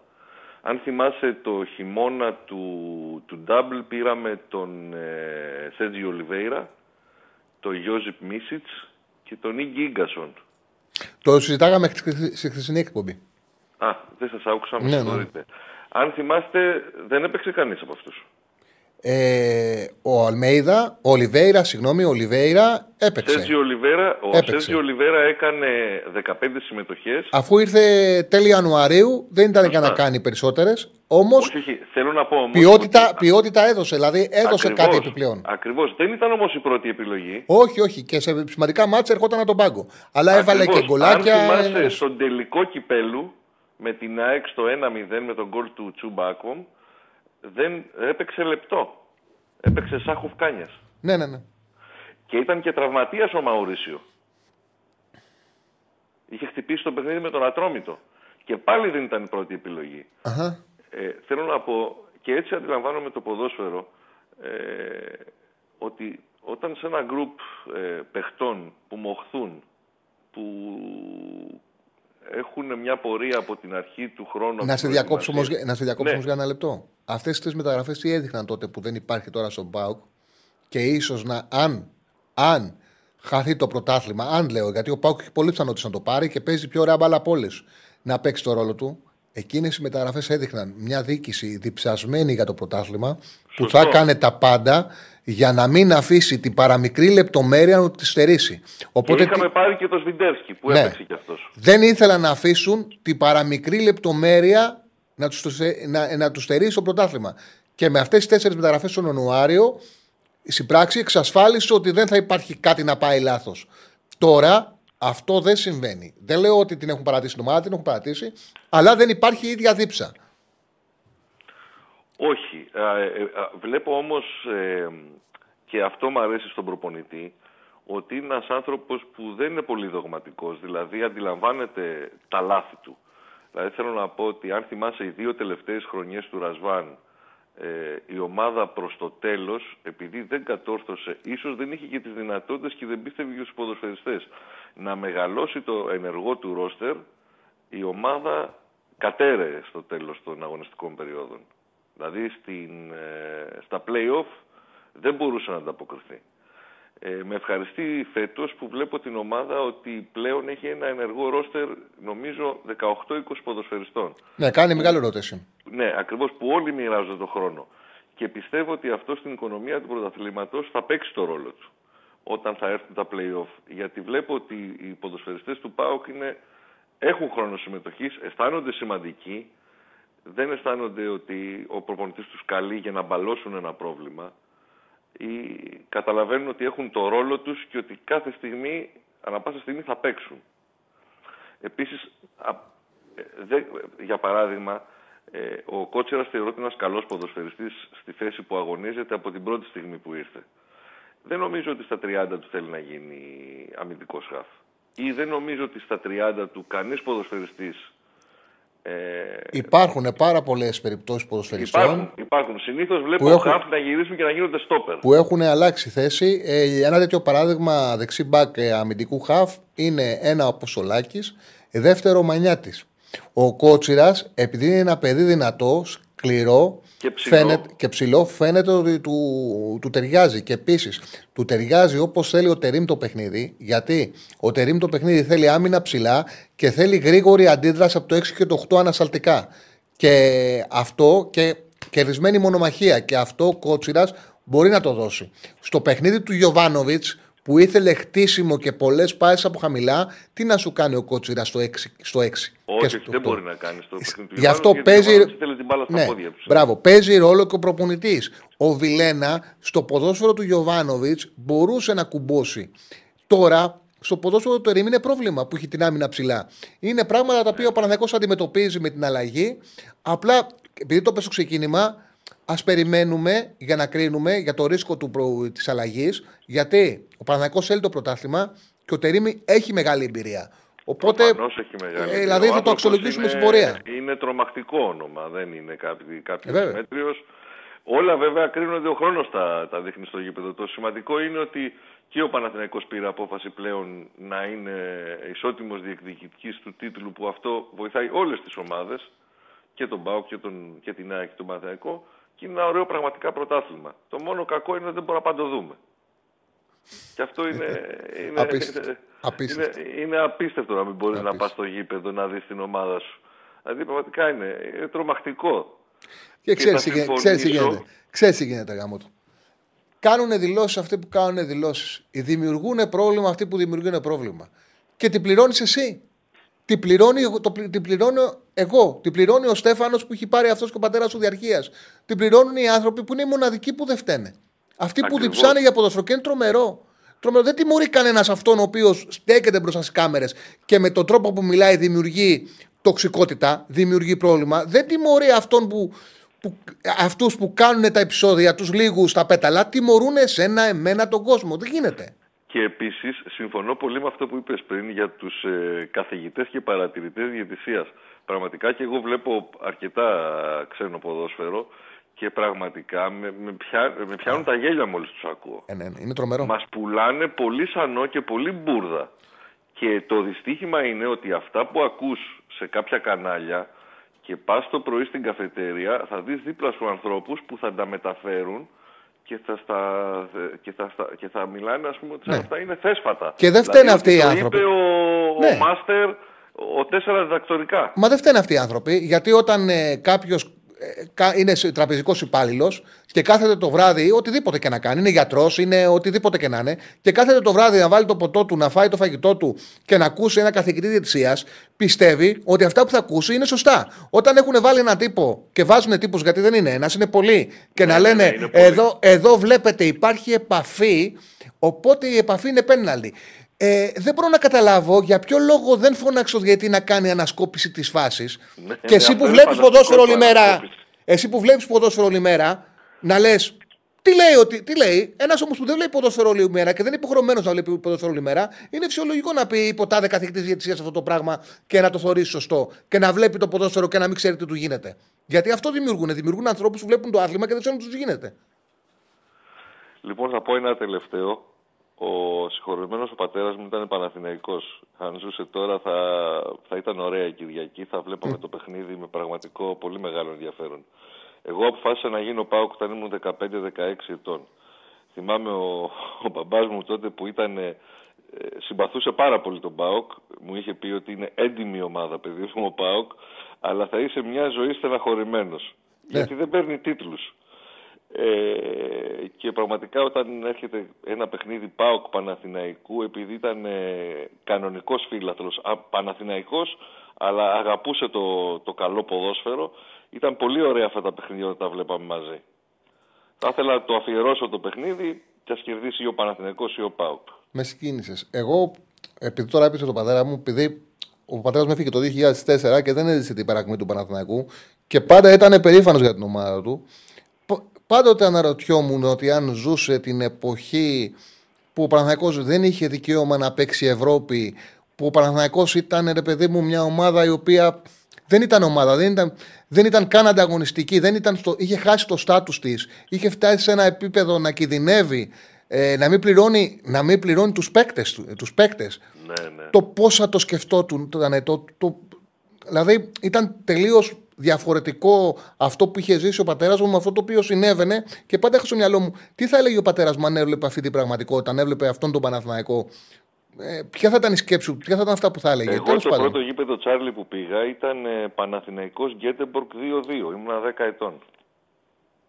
Ναι. Ε, ε, είχε βάλει ο Σαραβάκος νομίζω ένα πέναλτι και είχε σοφαρίσει 2-2. Είχε προηγηθεί η Γκέτεμπορκ. Στο τι είναι, τι είναι ο κόσμος, γιατί αυτά είναι διαχρονικά. Στο προηγούμενο παιχνίδι, ο Παναθηναϊκός έχει παίξει με την Άουσα. Όπως έκανε πάρα πολλές φορές στα μικρά παιχνίδια, εγώ γι' αυτό τον εκτιμούσα και γι' αυτό ο αγαπημένος μου είναι ο Ζιντάν, ο Σαραβάκος έσαιρνε τον κόλο του. Και το γήπεδο τον έβριζε, κάπου- τον αποδοκίμαζε. Και τότε θα, ε, θυμάμαι να λέω ότι την Κυριακή ο Σαραβάκος θα το πάρει μόνος του το παιχνίδι. Και το πήρε, και το πήρε μόνος του. Με τη, Εντάξει, Φράμ ήταν είχε, κορυφαίος. με τη Φράμ είχε χάσει πέναλτι και τον αποδοκιμάζανε το Σαραβάκο. Ακόμα και το Σαραβάκο. Και μετά με την μπήκε η Γκέντεμπουργκ και τους έκανε 2-0, 2-2, έκανε πλάκα. Τέλος πάντων. Σε ευχαριστώ πολύ. Κι εγώ, κι εγώ. Να σε Κάναμε καλά. ωραία κουβέντα. Καλώς απόγευμα. Να σε καλά, να σε καλά, φίλε μου.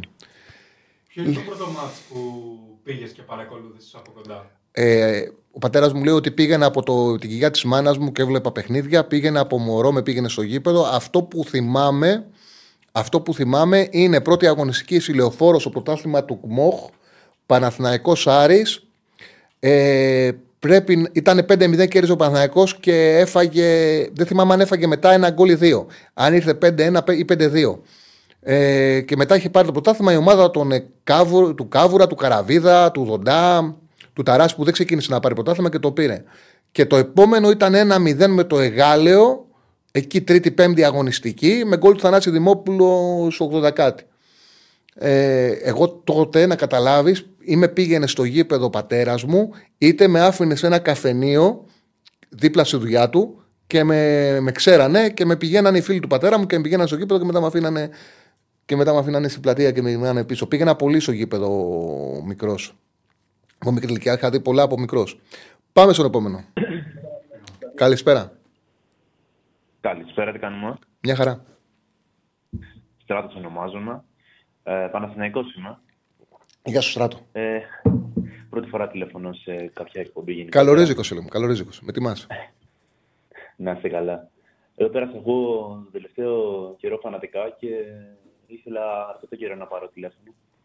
Ε, ακούω τώρα που λες τώρα για την παραχνή του Παναθηναϊκού και τα λοιπά. Εγώ, Τσάρλι, είμαι 24 χρονών.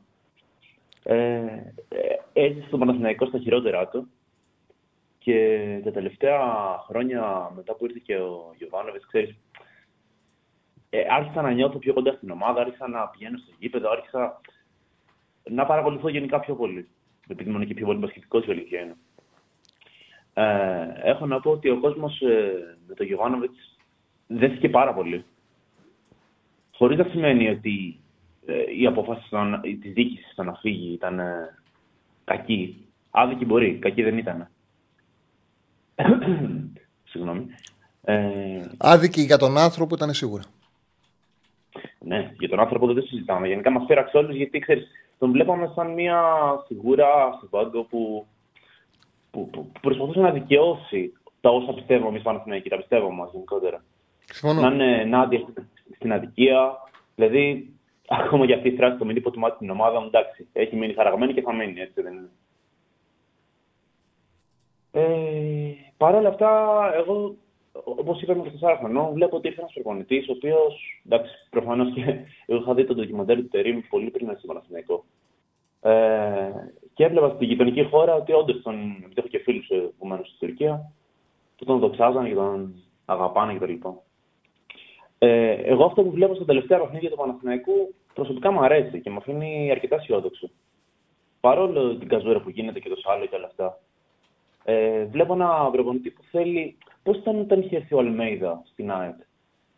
Ένα πράγμα το θέλω να αλλάξει τη φιλοσοφία. Απλά έχει μια μεγάλη διαφορά και ο Τερήμ μπορεί να το πληρώσει χωρίς να φταίει ότι ο Αλμέιδα ήρθε ε, καλοκαίρι, ήρθε σε μια ομάδα που δεν είχε παρελθόν, δεν είχε νοσταλγούς. Ο προηγούμενος ήταν ο Γιάννη και ο Φιδόπουλος που τους είχαν αφήσει εκτός Ευρώπης, χωρίς να φταίνουν αυτοί. Έφταιγε όλο το σύνολο του ΣΑΕΚ που ζούλευε. Και ήρθε να χτίσει με, ναι, με προδιαγραφές, με καλύτερους παίκτες, έχοντας μόνο περιθώριο να πάει η ομάδα προς τα πάνω. Ο Τερήμ έρχεται ενώ υπάρχουν νοσταλγοί του προηγούμενου προπονητή, κάτι το οποίο δεν έχει καμία ευθύνη ο Τερήμ, και έρχεται και μέσα στη σεζόν με μια ομάδα που παίζει ένα τελείως διαφορετικό ποδόσφαιρο να παίξει κάτι άλλο. Βέβαια, για να τα λέμε όλα, θα έχει το πλεονέκτημα ότι θα έχει κάποιους καλύτερους παίκτες από ό,τι είχε ο Γιωβάνοβι σε σημαντικές θέσεις. Αλλά κινδυνεύει να κρυθεί άδικα. Κινδυνεύει να κρυθεί άδικα αν του πάνε καλά τα πράγματα. Καλά, ναι, κοίτα. Επίσης είναι μια επιλογή του Αλαφούζου αυτός ο προπονητής. Ε, πήρε την πρωτοβουλία, τον έφερε, OK. Okay. Προφανώς ο κόσμος του Παναθηναϊκού το, δεν έχει δεσμό, καν, κανένα δεσμό με τη διοίκηση. Δεν έχει και εμπιστοσύνη μετά από όλα αυτά που έχει περάσει. Ε, άσχετα αν τελικά έφτασε μετά από κάποια χρόνια ο Παναθηναϊκός να έχει ξεχρεώσει, να παίζει μπάλα, να έχει επιστρέψει ο κόσμος στο γήπεδο και όλα αυτά. Ε, εντάξει, μπορεί να το χρεώσουμε διάφορα και καλά και κακά. Ότι πήγε στο γήπεδο κόσμος του Παναθηναϊκού και πίστευε, ενώ υπήρχε ιδιοκτησία ότι η ομάδα θα πέσει Δέλτα Εθνική και έκλαιγε ναι. ότι άφησε την ομάδα εκτός Ευρώπης για τρία χρόνια αρχικά που γίνανε πέντε, δεν μπορεί να το ξεχάσει, είναι φυσιολογικό. Δεν μπορείς να ξεχάσεις όταν κάποιος σου κάνει ένα, ναι. ακραίο, ένα ακραίο κακό. Ας, μπορεί όμως να, να σε απαλύνει μέσα σου όταν βλέπεις ότι συνέχεια έχουν γίνει κάποια διαφορετικά πράγματα. Όχι όμως να το ξεχάσεις. Δηλαδή είναι όπως το λες. Βλέπω τι συμβαίνει, ηρεμό, βλέπω το σήμερα, Όμως έχω πάντα στο μυαλό μου σαν ένα, μια κοιλίδα που δεν κλείνει, μια, μια πληγή που δεν κλείνει αυτό που έχει γίνει στο παρελθόν. Αυτό συμβαίνει. Τέλος πάντων, ας φύγουμε από τα νοσταλγικά και θέλω να πάμε και λίγο στο, στο παιχνίδι το χθεσινό. Ε, εγώ προσωπικά λέω ότι με αφήνει αισιόδοξο γιατί. Γιατί εντάξει, ο άνθρωπος ο Θερήμ ήρθε σε μια φάση στην οποία ε, υπήρχαν πολλές απουσίες, έγιναν πολλές απουσίες και στη συνέχεια. Ο Παναθηναϊκός έχασε τον, τον κύριο του Σεντερμπάκ τον Μάγνουσον, που από εκεί πέρα ξεκινούσε όλο το παιχνίδι επί Γιωβάνοβιτς κτλ. Ε, έφερε παίχτε, θέλει να τους κάνει να παίξουν όλους και επιθετικά κτλ. Ε, εγώ ένα πράγμα δεν καταλαβαίνω, δηλαδή, και παίζουμε και την άποψή σου. Όσες φορές έχει παίξει ο Παναθυναϊκό με δύο επιθετικούς και τον Ιωαννίδη σε φοδεκάρι, γιατί η ομάδα φαίνεται να είναι ένας καλή πάνω από ότι όταν τον βάζει η Σεντερφόρ. Κοίταξε να δεις. Αυτό είναι μεγάλη κουβέντα. Αυτό είναι μεγάλη συζήτηση.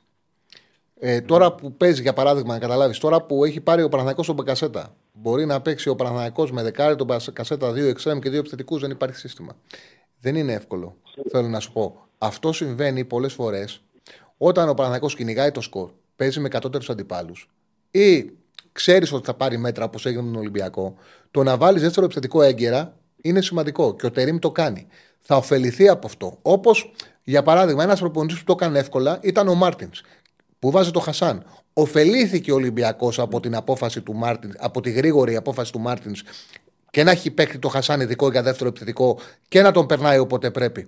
Ο Μάρτινς δεν είχε κάνει ποτέ πρώτο σύστημα με δύο επιθετικούς. Το είχε σαν έναν εναλλακτικό τρόπο να παίρνει παιχνίδι. Η, το ποδόσφαιρο με τους δύο επιθετικούς, αν δεν θες να το παίξεις ένα ποδόσφαιρο αμυντικό και να χτυπάς την κόντρα, με δύο φόρ, οπότε να πρεσάρουν δύο φόρ, κλέβω μπάλα και χτυπάει, αλλά να παίξει ένα ποδόσφαιρο επιθετικό και να κλείνει τον αντίπαλο, είναι ένα ποδόσφαιρο που είναι ειδικών συνθήκων. Δηλαδή που πρέπει να ξέρεις ότι κυνηγάς τον γκολ και έχεις εξασφαλίσει ότι θα έχεις τον αντίπαλο χαμηλά. Εκεί θα ευεργετηθείς. Ε, δεν μπορεί όμως να γίνει κύριο σύστημα. Ο Γιωβάνοβιτς είχε το άλλο. Δεν του άρεσε καθόλου και δεν το χρησιμοποιούσε ποτέ. Νομίζω ότι η προσέγγιση του Τερήμ είναι πιο σωστή. Ο Τερήμ φαίνεται ότι με ευκολία όταν κυνηγά τον γκολ ο Παναθηναϊκός θα βάζει δύο φόρ. Γι' αυτό το λόγο λέω ότι ο Γερεμέγεφ ήταν ζημιά για τον Παναθηναϊκό και για τον εαυτό του που τώρα ήταν εκτός. Γιατί σίγουρα θα είχε πάρει χρόνο, θα είχε αξιολογηθεί και θα ήταν εύκολο για τον Τερήμ να τον πετάξει όποτε χρειάζεται. Δηλαδή τώρα θα είχε πάρει χρόνο σίγουρα ο Γερεμέγεφ αν ήταν διαθέσιμος. Τέλος πάντων. Θα δούμε. Ε, εγώ το λέω γιατί ο Τερήμ είναι ένας αθλητή που δεν κολώνει να παίρνει ποδοσφαιριστές και να τους πει Α, είσαι δεξιμπάκ, θα παίξεις εξάρι, θα παίξεις οχτάρι, θα παίξεις δεξί εξτρέμ. Και μέχρι στιγμής του βγαίνει τουλάχιστον. Ε, οπότε, ε, όντας ο Ιωαννίδη ένα πιο βαρύ συντερφό, μπορεί, μπορεί να κρατήσει την μπάλα, μπορεί να κατέβει πιο κάτω στο γήπεδο κτλ. Θα ήταν πάρα πολύ χρήσιμο, για παράδειγμα, με ένα χώρο όπω ο Γερεμέγεφ της περιοχής, έναν Ιωαννίδη από πίσω που κάνει τα πάντα. Ε, θα το, με τον Τερήμ θα το δούμε πολύ περισσότερο από τον λέω με τον Ιωβάνοβιτ. Ε, ξαναλέω, δεν μπορεί να είναι το βασικό σχήμα του Παναθηναϊκού. Ότι θα το βλέπουμε ναι. και ότι θα γίνεται περισσότερο, ναι, θα γίνεται. Είναι φανερό αυτό. Ε, φυσικά, ο, άρα ο, ο Στόπερ με το ποδόσφαιρο που Τερήμ αποδίδει. Okay. Δεν το συζητάμε. Και γι' αυτό το λόγο λέω ε... ότι είναι πολύ σημαντικό να καταφέρει η διοίκηση να πάρει από τώρα τον Μαξίμοβιτς. Πολύ σημαντικό. Δεν είναι εύκολο, αλλά είναι πολύ σημαντικό. Και αυτό που λες με τα κόρνερ είναι ένα πράγμα το οποίο εγώ θυμάμαι όταν έπαιζα μπάλα στο, στο, στην παιδική μου ηλικία, στα 16, 17, 18 μου, ε, τον προπονητή να φωνάζει από τον πάγκο βάθος, βάθος στην άμυνα πίσω, στα κόρνερ ειδικά. Να μην μένει ένας παίκτης, να μένουν δύο και μάλιστα ο ένας να μένει ακόμα πιο πίσω τον δεύτερο. ώστε να μπορεί να έχει πιο άμεση αμυντική λειτουργία η ομάδα σε αντιπίθεση. Έτσι, αυτό είναι κάτι το οποίο θα το δει και θα το φτιάξει, πιστεύω. Ήταν ακραίο, ήταν ενοχλητικό. Σε ευχαριστώ πάρα πολύ. Να είσαι καλά, καλή συνέχεια. Να είσαι καλά, φίλε μου, να ξαναπάρεις. Κάναμε ωραία κουβέντα. Λοιπόν, πάμε στον επόμενο. Πάμε στον επόμενο.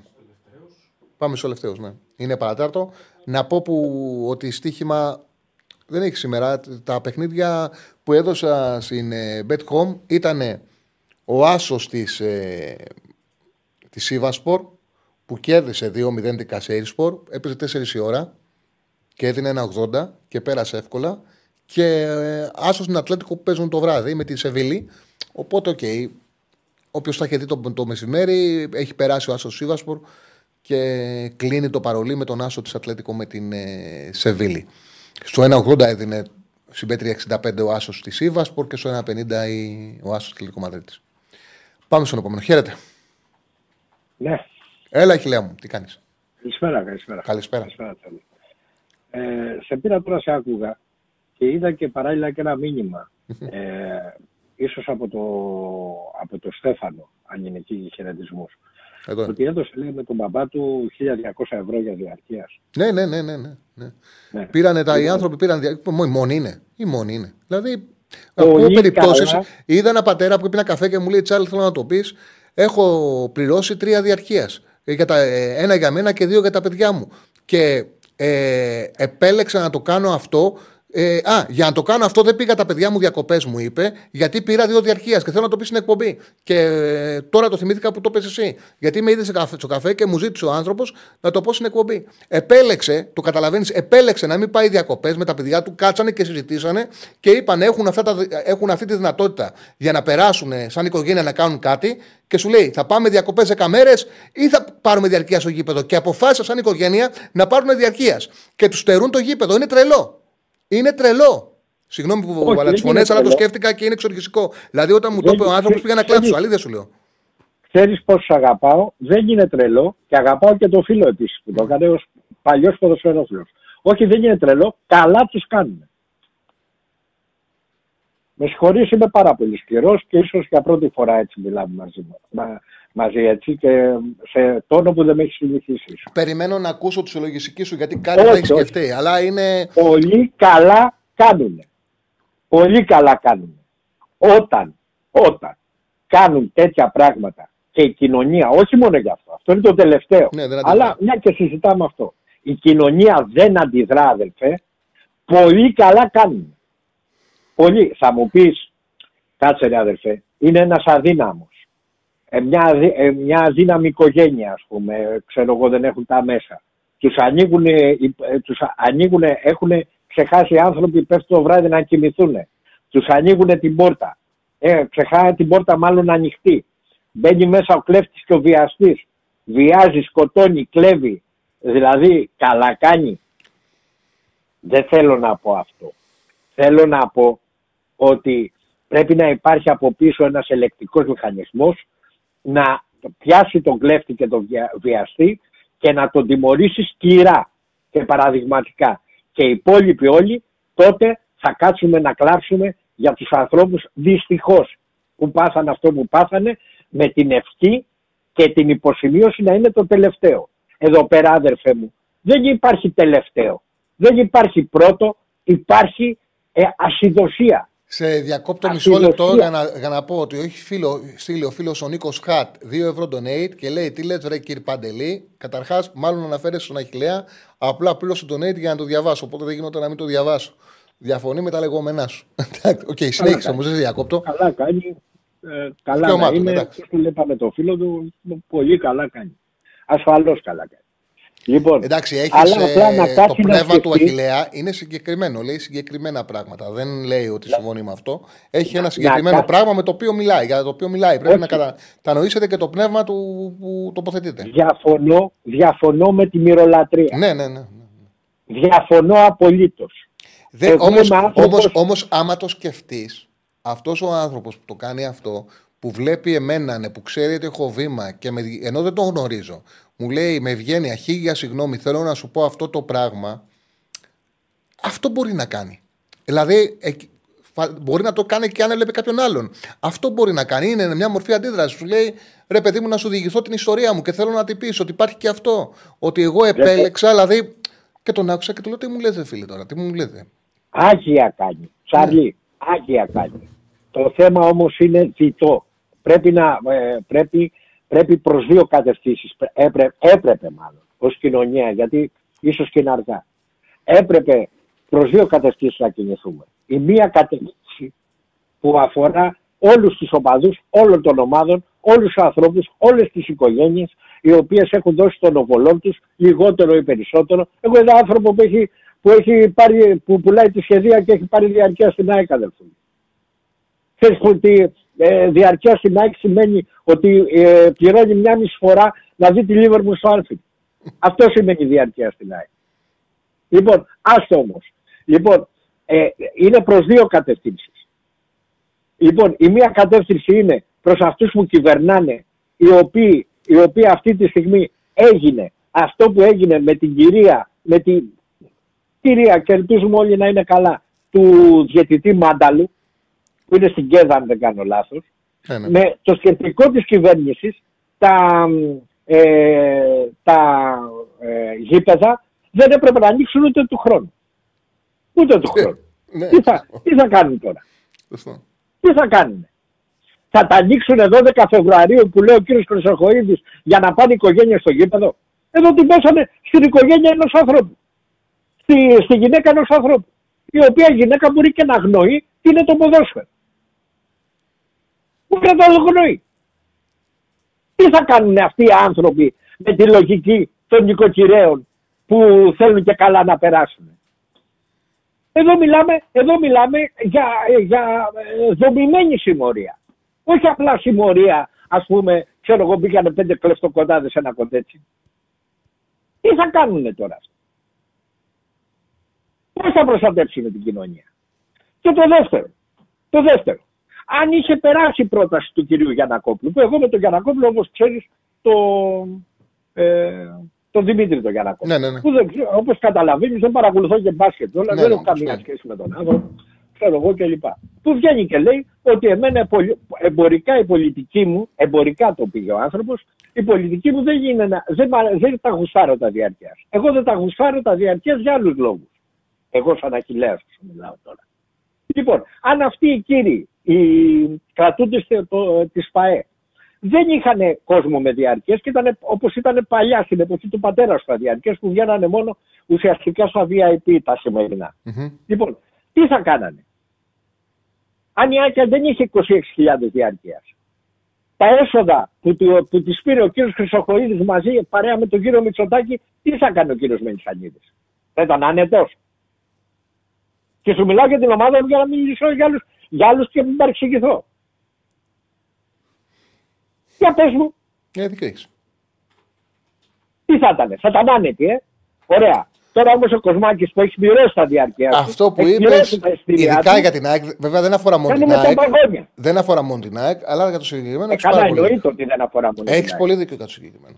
Εννοείται. Έχεις πολύ δίκιο. Απλά έφερα, έφερα, έφερα, για να μην παρεξηγηθώ, έφερα ως πρώτο παράδειγμα την ίδια μου την ομάδα που εγώ την έχω σαν οικογένεια. Δεν σκέφτονται όμως που κανονικά θα Καλό πρέπει ή να το κακός. σκέφτονται. Μάλλον ίσως και κακός. Δεν σκέφτονται ρε Αχιλέα όμως ότι κανονικά και κανονικά θα πρέπει να το σκέφτονται.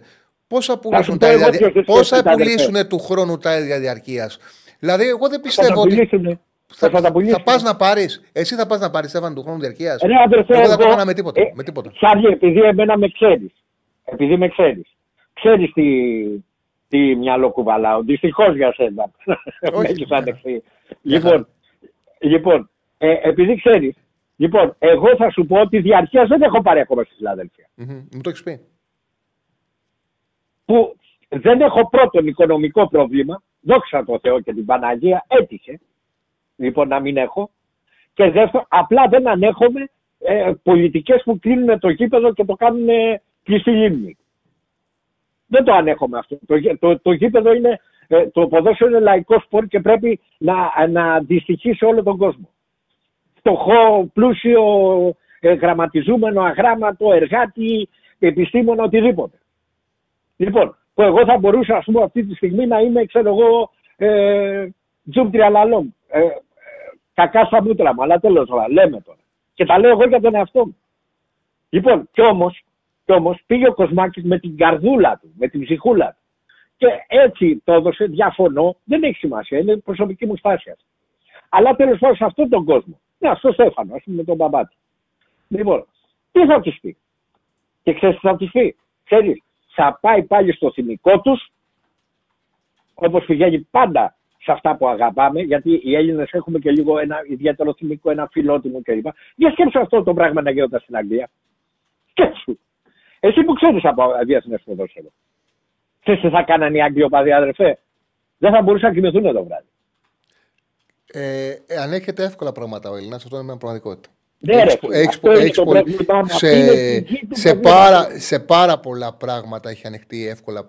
εύκολα ο Ακριβώς. Έλληνας. Το είπε είπες όλο το κουμπί της Αλέξανδρας. Αν ήμασταν, Εγώ προσπαθώ αν ήμασταν, τελικά τι κάναμε. αν ήμασταν εκτός αέρα, επειδή εγώ πάντα έχω ένα μέτρο μέχρι όσα από τα οποία πρέπει να πεις στον αέρα, αν ήμασταν εκτός αέρα θα σου έλεγα καλά πράγματα για τα πόσο εύκολα έχει ανεχτεί καταστάσει ο Έλληνας που δεν θα τις ανεχόταν εύκολα άλλος λαός. Κοίτα εδώ, κοίτα εδώ τι λέει. Υπάρχει ένας φίλος που λέει α, για άλλο λόγο δεν έβγαλε διαρκείας, λέει ο DPG φέτος. Δεν ξέρεις που δεν ξέρεις να λες και όλας και λοιπά. Ποιο τριαλαλόμ, ρε φίλε. Όχι, έχει. Τι να πεις, ρε φίλε. Ο- Έχει και ένα δίκιο Αλμέιδα. Θα σου πω, θα σου πω, θα σου πω. Ε, Έχει, το ο φίλο- είπα ο στην φίλος- αρχή της κουβέντας μου αυτό που ο λέει. φίλος πρέπει να αναφέρεται. Δεν ακούει που δεν ακούει. Γράφει κιόλας. Σπαταλάει το χρόνο του. Πήγαινε ρε αδερφούλη μου. Εντάξει, μην Για μια τσαντίζεις, μην κοπελίτσα, τσαντίζεις, ρε μην αδερφέ μου. τσαντίζεις, μην τσαντίζεις. Σε ευχαριστώ. Να σε Ευχαριστώ, καλά, κύριε μου. αδερφούλη. Να σε καλά και να με συμπαθάς. Όχι, να είσαι καλά. Ο φίλος με ρωτάει τι μουσική ακούς. Κοίταξε να δεις. Είμαι ένας άνθρωπος που δεν έχω ξεκάθαρη μουσική παιδεία. Δηλαδή δεν είμαι κάποιος ο οποίος έχω κάποιες μουσικές συλλογές από μικρός. Φτάσαμε και στο τέλος να μας πει ένα λάθο τώρα και να κλείσουμε σιγά σιγά. Δεν είχα μουσικές συλλογές. Δεν είμαι άνθρωπος ο οποίος άκουγα Rolling Stones, Beatles, όπου να έχω συγκροτήματα ξένα τα οποία να κρατάω συλλογές. Ε, Παρ' όλα αυτά, μου αρέσει όποτε μαζευόμαστε, αρέσει σε όλους να κάθομαι να βάζω εγώ μουσική, γιατί βάζω τραγούδια και λαϊκά και ελληνικά και χορευτικά να χορεύει ο κόσμος. Ε, όταν ήμουν μικρός, αυτόν τον οποίο άκουγα, ε, δηλαδή ο μοναδικός που έπαιρνα για να ακούσω τη δουλειά ήταν ο Ρακιτζής. Τότε ήταν μόδα και ακόμα μου αρέσει να ακούω τα τραγούδια του Μιχάλη Ρακιτζή. Ε, από εκεί και πέρα ε, ακούω λαϊκά, μου αρέσει πάρα πολύ ο Καράς ε, και ακούω και χορευτική ξένη μουσική. Όπως μου, αρέ... μου αρέσει και πάρα πολύ όμως και η ερωτική μουσική. Μου αρέσει η Γιασμίν Λέβη και ακούω τις δουλειέ της. Ε, αλλά δεν είμαι ένας άνθρωπος ο οποίος έχω, ξέρεις, έχω μουσική παιδεία να έχω πραγματική γνώση ε, από μουσική. Ε, λοιπόν, ναι, ε, δεν πιστεύω σε αγάπες και έρωτες, το είχε γράψει ο Ρακιτζής για την... Ε, ε, πώς, ε, έλα μωρέ, για, ε, για τη Δήμου, για την Δήμου το, το είχε γράψει ο Ρακιτζής. Πολύ ωραίο τραγούδι. Λοιπόν, έχουμε άλλον στη γραμμή να κλείσουμε, αλλά πήγε και 58. Έπρεπε να δώσουμε Θεσσαλονίκη. Mm. Ωραία. Ωραία. Λοιπόν, φτάσαμε στο τέλος. Πολύ ωραία ήταν και η σημερινή εκπομπή.